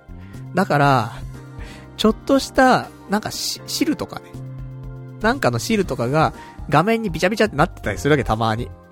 で、まあ、い、なったらたまに拭いてとかってやってんだけど、ここ最近なんか、拭いてなかったの、全然、ディスプレイ。したらさ、もうディスプレイにさ、あの、そのシミというかさ、すげえついちゃってて、拭いても拭いても落ちないの。で、これなんか、もう、落ちねえなと思ってどうしたら落ちんだろうとか思って、あの、電子レンジとか、を拭く、な、電解質の水が含まれているシートみたいにあったりするじゃない？あれで拭いたのよ、ディスプレイ。そしたらなんか、ディスプレイさらに汚くなっちゃって、あの、取っちゃいけない塗装が少し剥がれちゃったんだよね。だから、あの、悲しいっていう。だから、いろんな追い打ちがだから今週あったんだよね。友達は結婚するわ、部屋は狭くなるわ。ねえ、それで俺も何もできねえなとか思ってさ。で、ウーバーイーツやりたくねえなとか、働きたくねえ、働けねえ、結婚もできねえ、彼女もできねえ、金もねえ、ね、スロットでも負けそうだ、どうすんだ？つって。したらもう、追い打ちで、ね、パソコンの画面が汚くなっちゃう。塗装が剥げちゃうみたいなね。そういう事件も起きて、辛いと思って。ね、レティーナディスプレイって本当に液晶画面が綺麗でさ、映画とかもね、その Amazon プライムビデオとか見てもさ、すげえ画面綺麗でいいわけよ。それが、なんか汚いっていうね。ねだから皆さんもこまめにね、ディスプレイ拭きましょうね。俺こんなことなかったんだけど、今までね。あの、ちょっと気になったら拭いたりとかしてたんだけど、ここ最近なんかね、すべてにおいて、気力が湧かないというか、バイタリティが全くなくて、画面拭くのももう億劫で、放置してたらこんなことになってしまいましたからね。皆さんはこうならないように、ね、そんなやついないと思いますけどもね、気をつけてね、えー、ディスプレイは拭いていっていただきたいなと思っておりやすと。じゃ、そんなね、こんなでございますけども、あとはですね、あ、意外ともう、喋りたいこと結構喋っておりますな。ね、あのー、もっと私今日ね、友達の結婚式の話とかね、もっとなんか喋ればよかったね。意外とね、えー、好き勝手喋っていたつもりだったんですけどもね、えー、喋りきっていた感じがします。まあ、そんなね、ところで、あとはですね、くだらねえ話ばっかだな、書いてあんのかな。何の話がいいかな。くだらないのが多い。ね。うーん。大したことないですね。特に今週、なかったのかな。なんかメンタルやられちゃってね、ほんとね。ハイパーネガティブ期来てさ、今日の昼間とかも、なんか、もう辛くて辛くて。で、結局、俺なんで辛かったかなって思うと、寝不足だったんで多分ね あの、まあ、いろんな置いちゃったよ。ね、さっき言った通りいろんな要因があって、引き金になったけど、その、万全な体調だったら、そんなに来なかったんだよ。ただ、ここ最近ね、寝不足続いてて、寝れないわけじゃなくてね、夜更かししちゃって、夜更かししちゃうのに次の日予定があるから、起きなくちゃいけないっていう。だ何もしてない日がないんだよね、やっぱり。面接があったりとか、打ち合わせあったりとか、ね、いろいろあってさ、で、自転車取り行ったりとか。で、全部早朝だったりとかするからさ。だから朝方ね、やっぱりなんか昼夜逆転しちゃっていて、やっぱ寝るのがね、4時だ、5時だ、5時だ、6時だ、ね、寝て、9時に起きるみたいなさ、のが最近続いちゃってて。3時間4時間の睡眠でさ、毎日過ごしてると、やっぱね、良くない。メンタルがやられやすくなっちゃうのがあるからなと思って。先週ね、あのー、3時には寝るとか言ってたんだけど。1日だけだよね、3時寝たのね。あとはもう全部4時だ5時だに寝てますから。で、起きんのは午前中にちゃんと起きてるからさ。だからやっぱね、仕事していた頃のように、遅くとも4時には寝る。本当は3時がいいけどもね。遅くても4時には寝て、そんで、まあ別にゆっくり起きればいいじゃない。ね、ニートなんだからさ。だから、10時だ、11時だに起きると。ただ午前中に起きないと、何かとね、良くないし、っていうのもあるからなって。で、ちょっと体調を良くしつつ、あと仕事をね、今後していくわけだから。だから少しずつね、生活習慣を改め、まあ、仕事がね、朝10時からとかのね、仕事なので、まあ、9時に起きて、ギリ間に合うみたいな。9時に起きて、10分、まあ、15分くらいか、支度をして、んで、電車乗って、まあ、10分前ぐらいに着くみたいな。ことができるかなと思うね。事務員さんだとちょっと早く行くのかね。で、部屋の、ね、事務所の掃除したりとか。ちょっとどんなんだかわかんないんだけどもね。まあその辺もね、ちょっと今後どうなっていくのかってところで、まずはちょっとね、毎回言ってますけどもね、生活習慣を改め、ね、精神状態もね、少し綺麗にし,、えー、していきたいなと。そんな風に思っておりますと。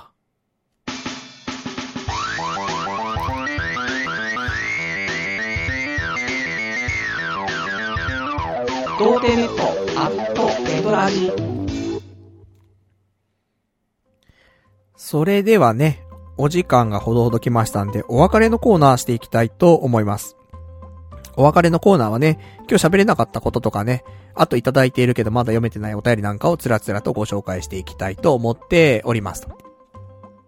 そうだね、あの、お便りも結構、えー、今日もらってるものじゃなくて、事前にもらってるものもね、いくつかあるのでね、それもちょっとご紹介していきつつ、えー、お別れね、していきたいと思うんですけども、えー、そうですね、いただいておりますお便りを読みましょう。えー、ラジオネーム羊ガエル水族館さん。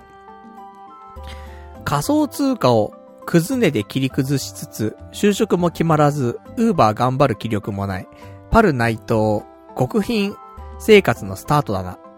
パルさんの年齢で、えー、これあの、事前にいただいていたね、お便りなんでね。まだ私、ね、仕事決まってない状態でございましたけども。パルさんの年齢で、体をぶっ壊したら本当に人生積むから健康に気をつけて、毎日栄養はちゃんと取った方がいい。とりあえず、白米を玄米に変えたのはナイス判断だと思うよ。えー、植物繊維もタンパク質もビタミン B も入ってるからな。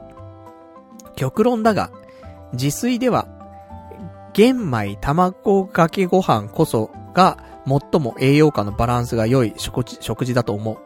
実際、成分的にも完全栄養に近い数字で卵かけご飯を作る場合におすすめの商品がある。究極の TKG っていう、えー、これ、おととしに発売してから大人気で、特にヒルナンデスに取り上げられてからはずっと品薄状態で、この間までネットオークションでは定価よりも、えー、価格高かったんだよ。もう欲しい人に行き渡ったのか、えー、最近は定価割れして新品2000円台ぐらいまでに下がってきてる。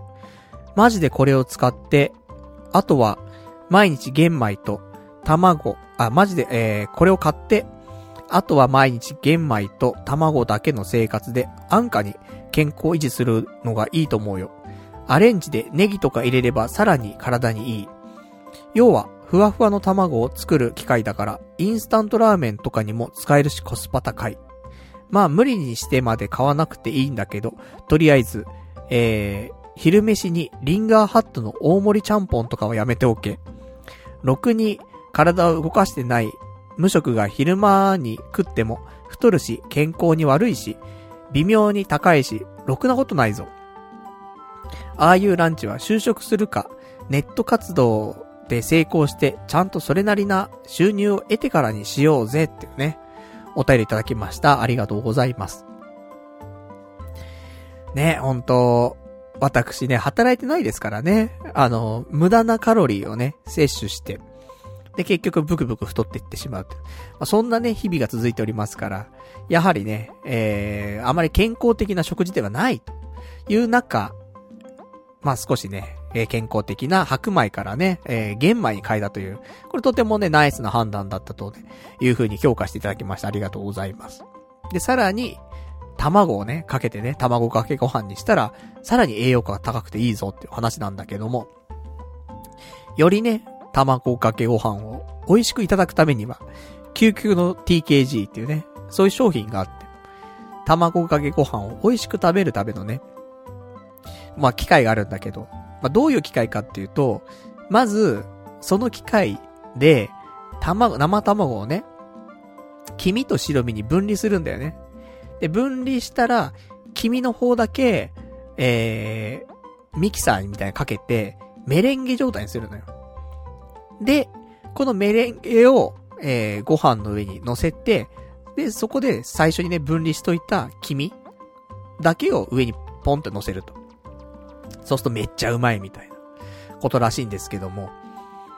なんか見てて思うのは、あの、究極の TKG ってそのね、まあ一応おもちゃなんだけど、料理おもちゃみたいな感じなんだけど、洗うの大変なんじゃないかなって、ちょっと思ったんだけど、なんか洗うことについて特に何も、ね、情報がなくて、その辺が少しネックだなって思ったのと、あと、まあ、メレンゲ作るんだったら自分でね、メレンゲ作ってもいいななんて。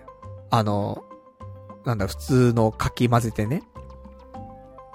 泡立て器でかき混ぜて作ってもいいかななんて思ったりとかもしたので、わざわざ、ちょっと洗い物が大変になって置くスペースもない、ね、究極の TKG 買うんであれば、まあ自分の方でね、あの分離させて、その後ね、泡立て器で泡立てて、で、食ってみるのでもいいんじゃないかなと思って。同じ味はね、再現できるから、まず一回それでね、卵かけご飯を一回食べてみたいなと思っております。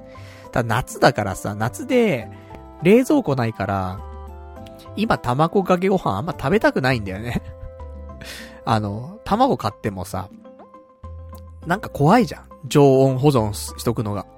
冬だったらね、まだね、あのー、いいかなと思うので、秋口ぐらいからね、えー、卵かけご飯はね、食べていこうかなと。それか、生卵1個で買う ?1 個とか2個とか入りのやつを買うかね。ちょっと考えますけどもね。まあ、10個入りとかはちょっと買ってもね、なんか不安なね、今気温じゃないで、生卵で当たるほどさ、もう、目も当てられないものないじゃないだからね、まあ、ちょっとその辺考えたいなと思っておりますけどもね。まあ、そんなところでございました。ね。えー、ちょっと卵かけご飯工夫してね。で、美味しく健康にね、食べていきたいと思いますと。じゃ、そ、そんな感じでございましたね。じゃあ、あとはですね、えー、いただいてます。お便りで。ラジオネーム。ラジオネームが、あ、こちらですね。まあ、大丈夫ですね。えー、いただきました。じゃあ、そのままお便り読みましょう。ね、はじめまして。釣り吉サイレントリスナーのケンハドウと申します。初心者で、ショアジギングは難しいかもしれませんが、釣れるまで頑張ってください。もし心が折れそうになったら、オフショア、かっこボートシーバスはいかがでしょうか？プロの船長さんがシーバスが釣れるところまで、えー、連れて、えー、連れてくれるので、釣れる可能性大です。ぜひ、強烈を味わってほしいです。ね、えー、爆鳥動画楽しみにしてますよっていうね、答えいただきました。ありがとうございます。いいですね、こうやって釣りの話をね、ラジオでして。したら、ね、釣り吉ライ、サイレントリスナーの、ね、方からね、えー、お便りをいただくというね、ことでね、サイレントリスナーも少し動かすというね、そういう釣りには魅力があるのかなと思いますけどもね。まあね、私、ここ3回釣り行きまして、まあ1回も釣れていないと。で、えっ、ー、とね、今週なんだけど、釣り行く予定があるんですわ。えっ、ー、とね、もともと、9月の、9月じゃない、8月の、28日に行く予定だったのね。の早朝に行く予定だったんだけど、ま天候が悪いらしくて、風が強くて雨も降りそうだというのがあってどうしようかな、つって。で、一回まあその日は無理だねって話になったんだけど、え、金曜日、8月30日の金曜日が、風はちょっとあるけども、天候は悪くなさそうだということで、この日の、えー、朝、まあ朝というか、本当に深夜に出て、で、朝着いて、多分4時ぐらいとかから釣るのかなわかんないけどもね。朝まずめに合わせて、ちょっと釣りに行ってこようかと思っておりますんで、釣りたいね。で、それで釣れなかったら、それで釣れないってことないと思うんだよね。あの、友達経験者だから。その、今回行くのはね。だそこで私、経験者と釣りに行って、で、その後だね。あの、翌日か翌々日にもう一回ぐらい釣り行ってね、今度はあの、最初から行ってるね、釣りの友達と行って、で、俺がその、学んできたものをね、その友人に教えて、二人でね、あの、ちゃんと釣れるように頑張りたいなと思っておりますけどもね。で、仕事始まったらこんなに釣り頻繁に行けなくなっちゃうからさ。で、やっぱりその、平日休みだと、友達とね、時間も合わなかったりするから、で、土日のどっちかの休みでね、えー、釣り行くしかないからさ。でも毎週とか行けるわけでもないから月にね、まあ、2回ぐらいが限界かなと思うけどもね。ちょっと釣り生活ね、もうちょっと継続できるようにね、頑張りたいと。だからまあ全然釣れなかったらね、それこそ、そのオフ、オフショアっていうの？ボートシーバス。っていうのもね、考えた方がいいかなと思うんだけど、ただ、ほんとね、船酔っちゃうんだよね、多分ね。すぐゲロゲロになっちゃうから、まあ、吐くのもね、そんな、なんていうの、抵抗ないからね。酔っ払ってゲロ吐くのもよくある話だからさ、最近ないけどもね。だから、自分が吐くゲロに関してはそこまで抵抗がもうなくなってきたので、まあ気持ち悪くなったら吐いちゃった方が楽なんだよね。だから、それをね、あの、船乗る前に聞いとかないといけないよね。あの、船弱くて、吐きまくって大丈夫っすか？みたいな。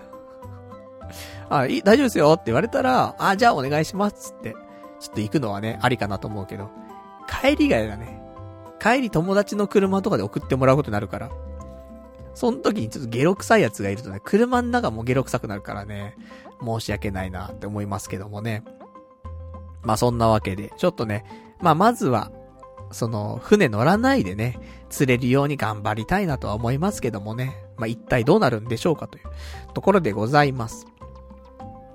じゃあ、せっかくなんでね、あのこちら、今、釣りのお話出ましたから、ね、えー、このコーナー行きましょうか。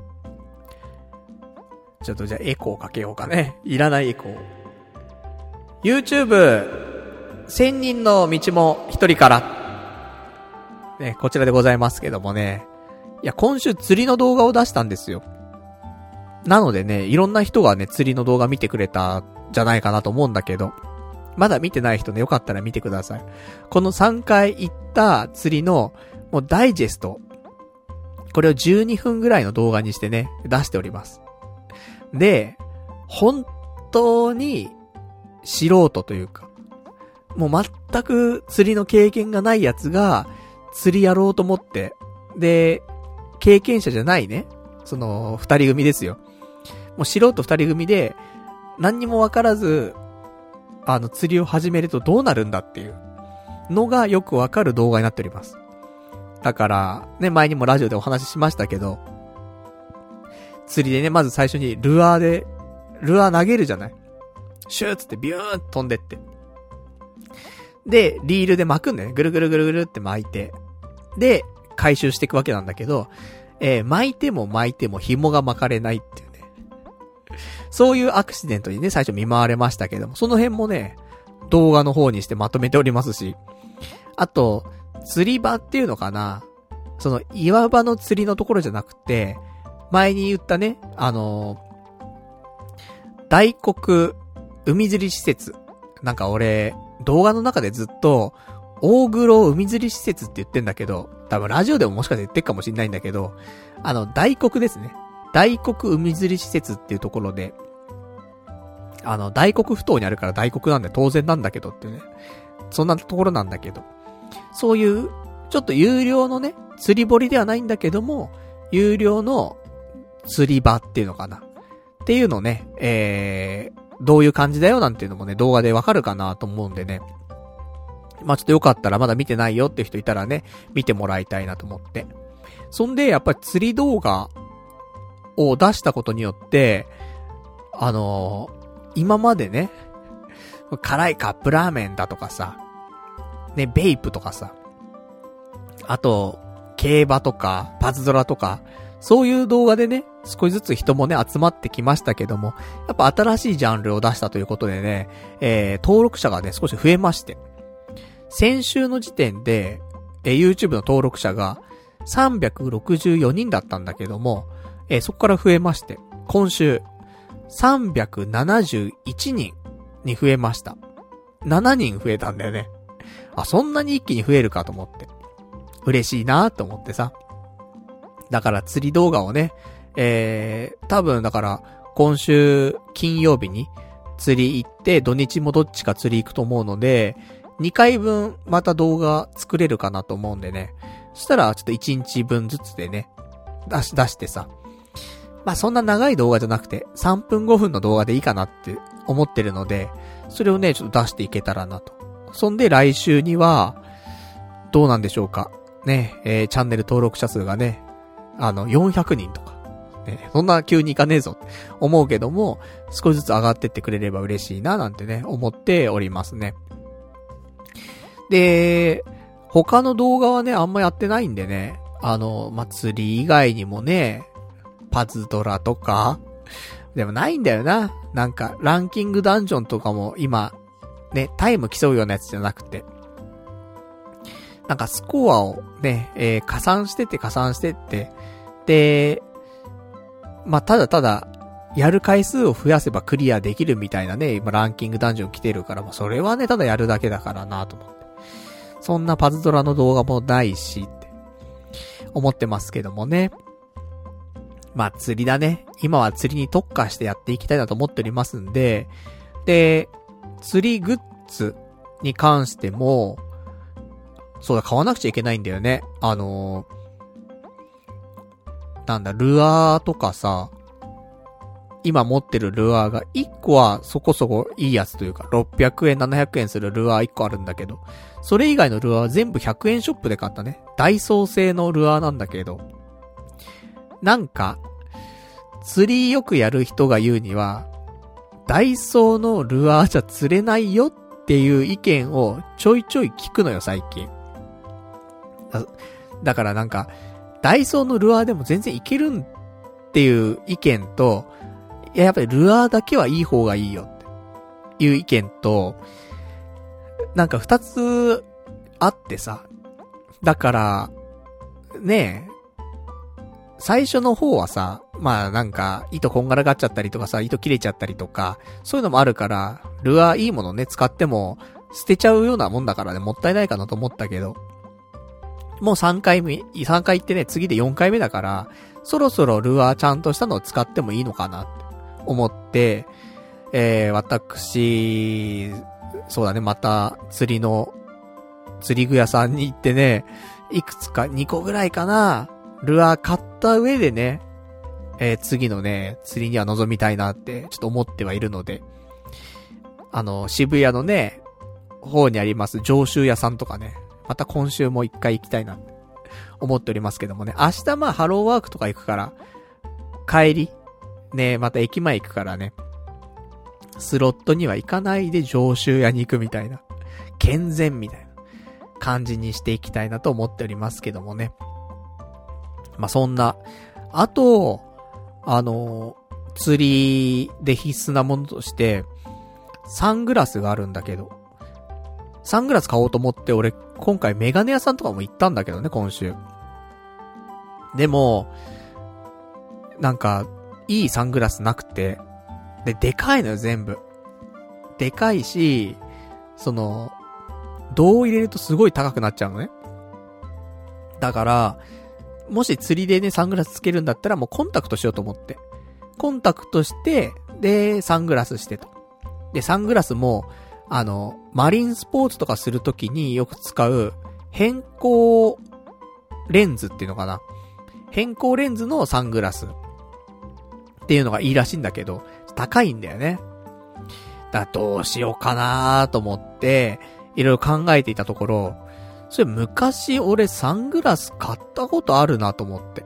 あのメガネの上からできるタイプのサングラス買ったことがあって、それって、そのレンズがね、その変更レンズなのかどうかちょっとわかんなかったから調べたら、変更レンズだったんだよ。そのマリンスポーツとかで使えるやつで、お、いいじゃんと思って、どこにあったかなと思って調べたら、普通見つかってさ、すぐ。で、今かけているちょっとね、あのー、大きめのメガネなんだけども、その上にもね、ちゃんとね、被さってね、あの、ぴったり来たので。ただなんかデカすぎてね、やっぱりシャムさんみたいになっちゃうんだけど、シャムさんのサングラスみたいになっちゃうんだけど、まあ、変更レンズのサングラス、これで特にお金かけずにね、ゲットできて、で、メガネの上からできるからわざわざコンタクトにする必要もなくて、あ、よかったなと思って。まあ、そんなわけでね、あの、次の釣り行くときには、その、装備もね、えー、私、まあ、ルアーもいいものに少しなりつつ、で、ラインって PE ラインも新しいものにしたし、ねえこれは結構いいんじゃないかなって。あ、そうだ。PE ラインとかね、買ったは、ね、つけたはいいけど、今度その先端のリーダーか。リーダーつけてないから、リーダーだけ買っとかないといけないね。うん。明日釣り具屋さんで買おう。ね、そこで、だから、リーダーを買って、あとルアー買って。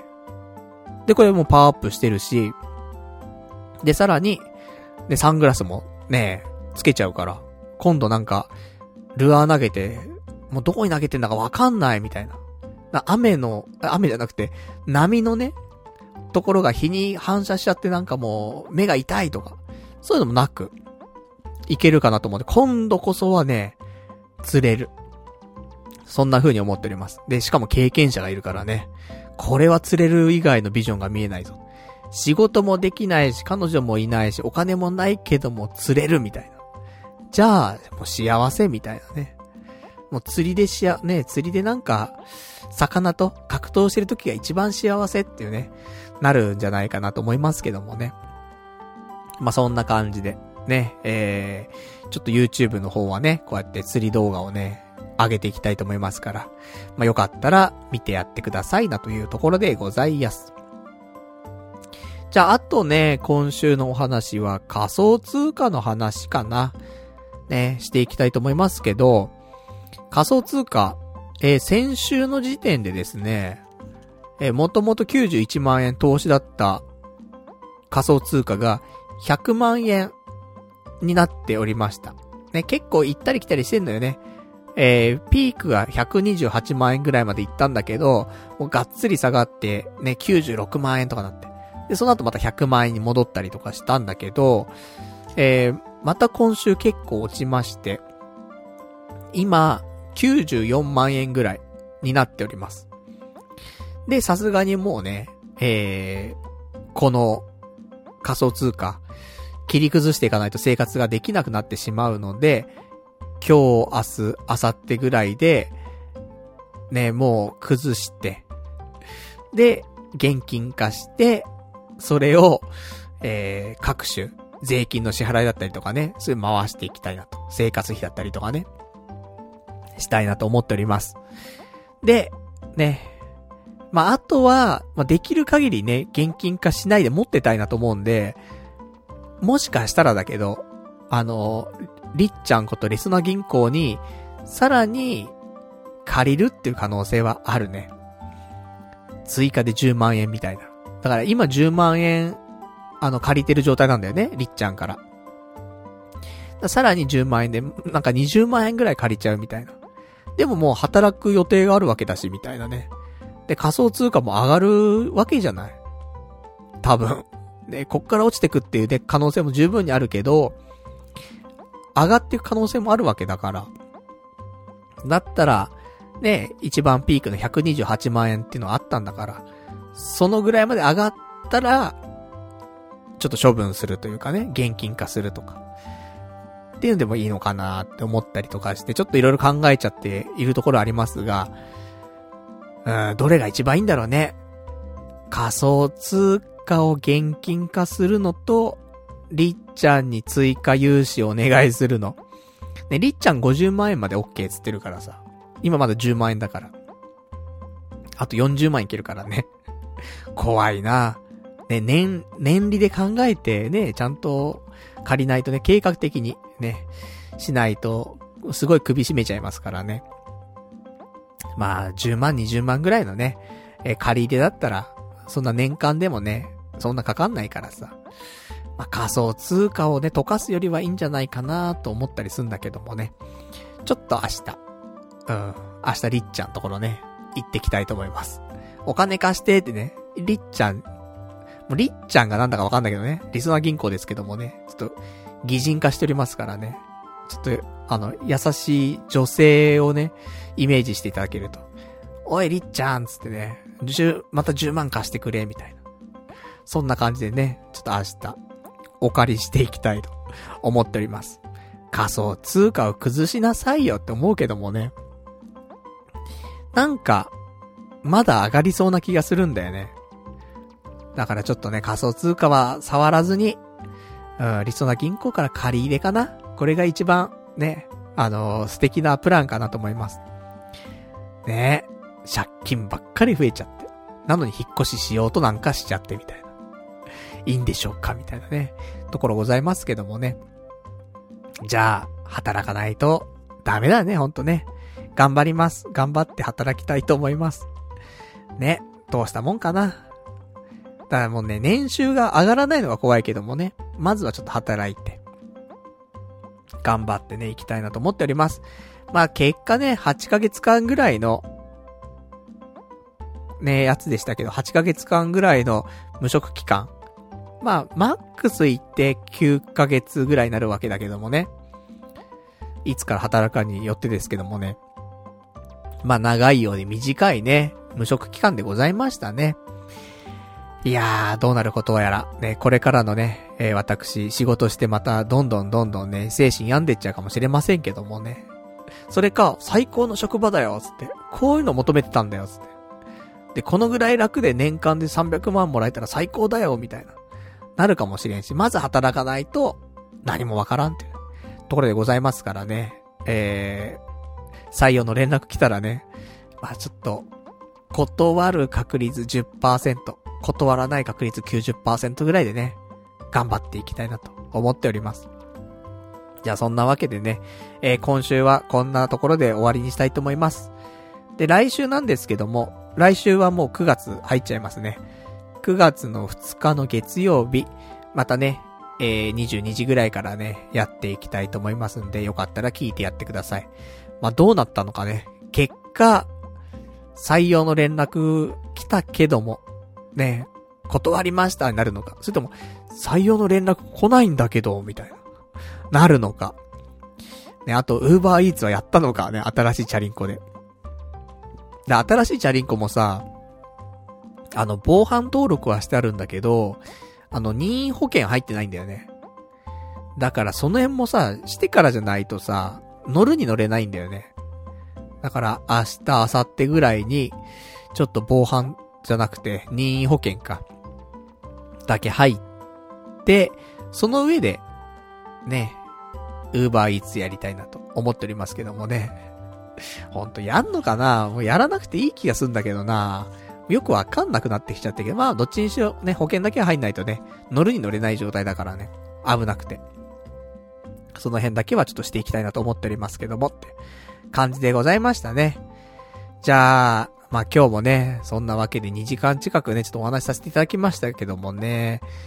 まあ来週もね、えー、いろいろとネタを仕入れね、お話ししていきたいと思いますんでね、よかったら聞いてやってください。という感じで、ね、じゃあ、今日この辺でね、終わりにしたいと思います。長いお時間ね、お付き合いいただきましてありがとうございました。それでは、また来週お会いいたしましょう。さようなら。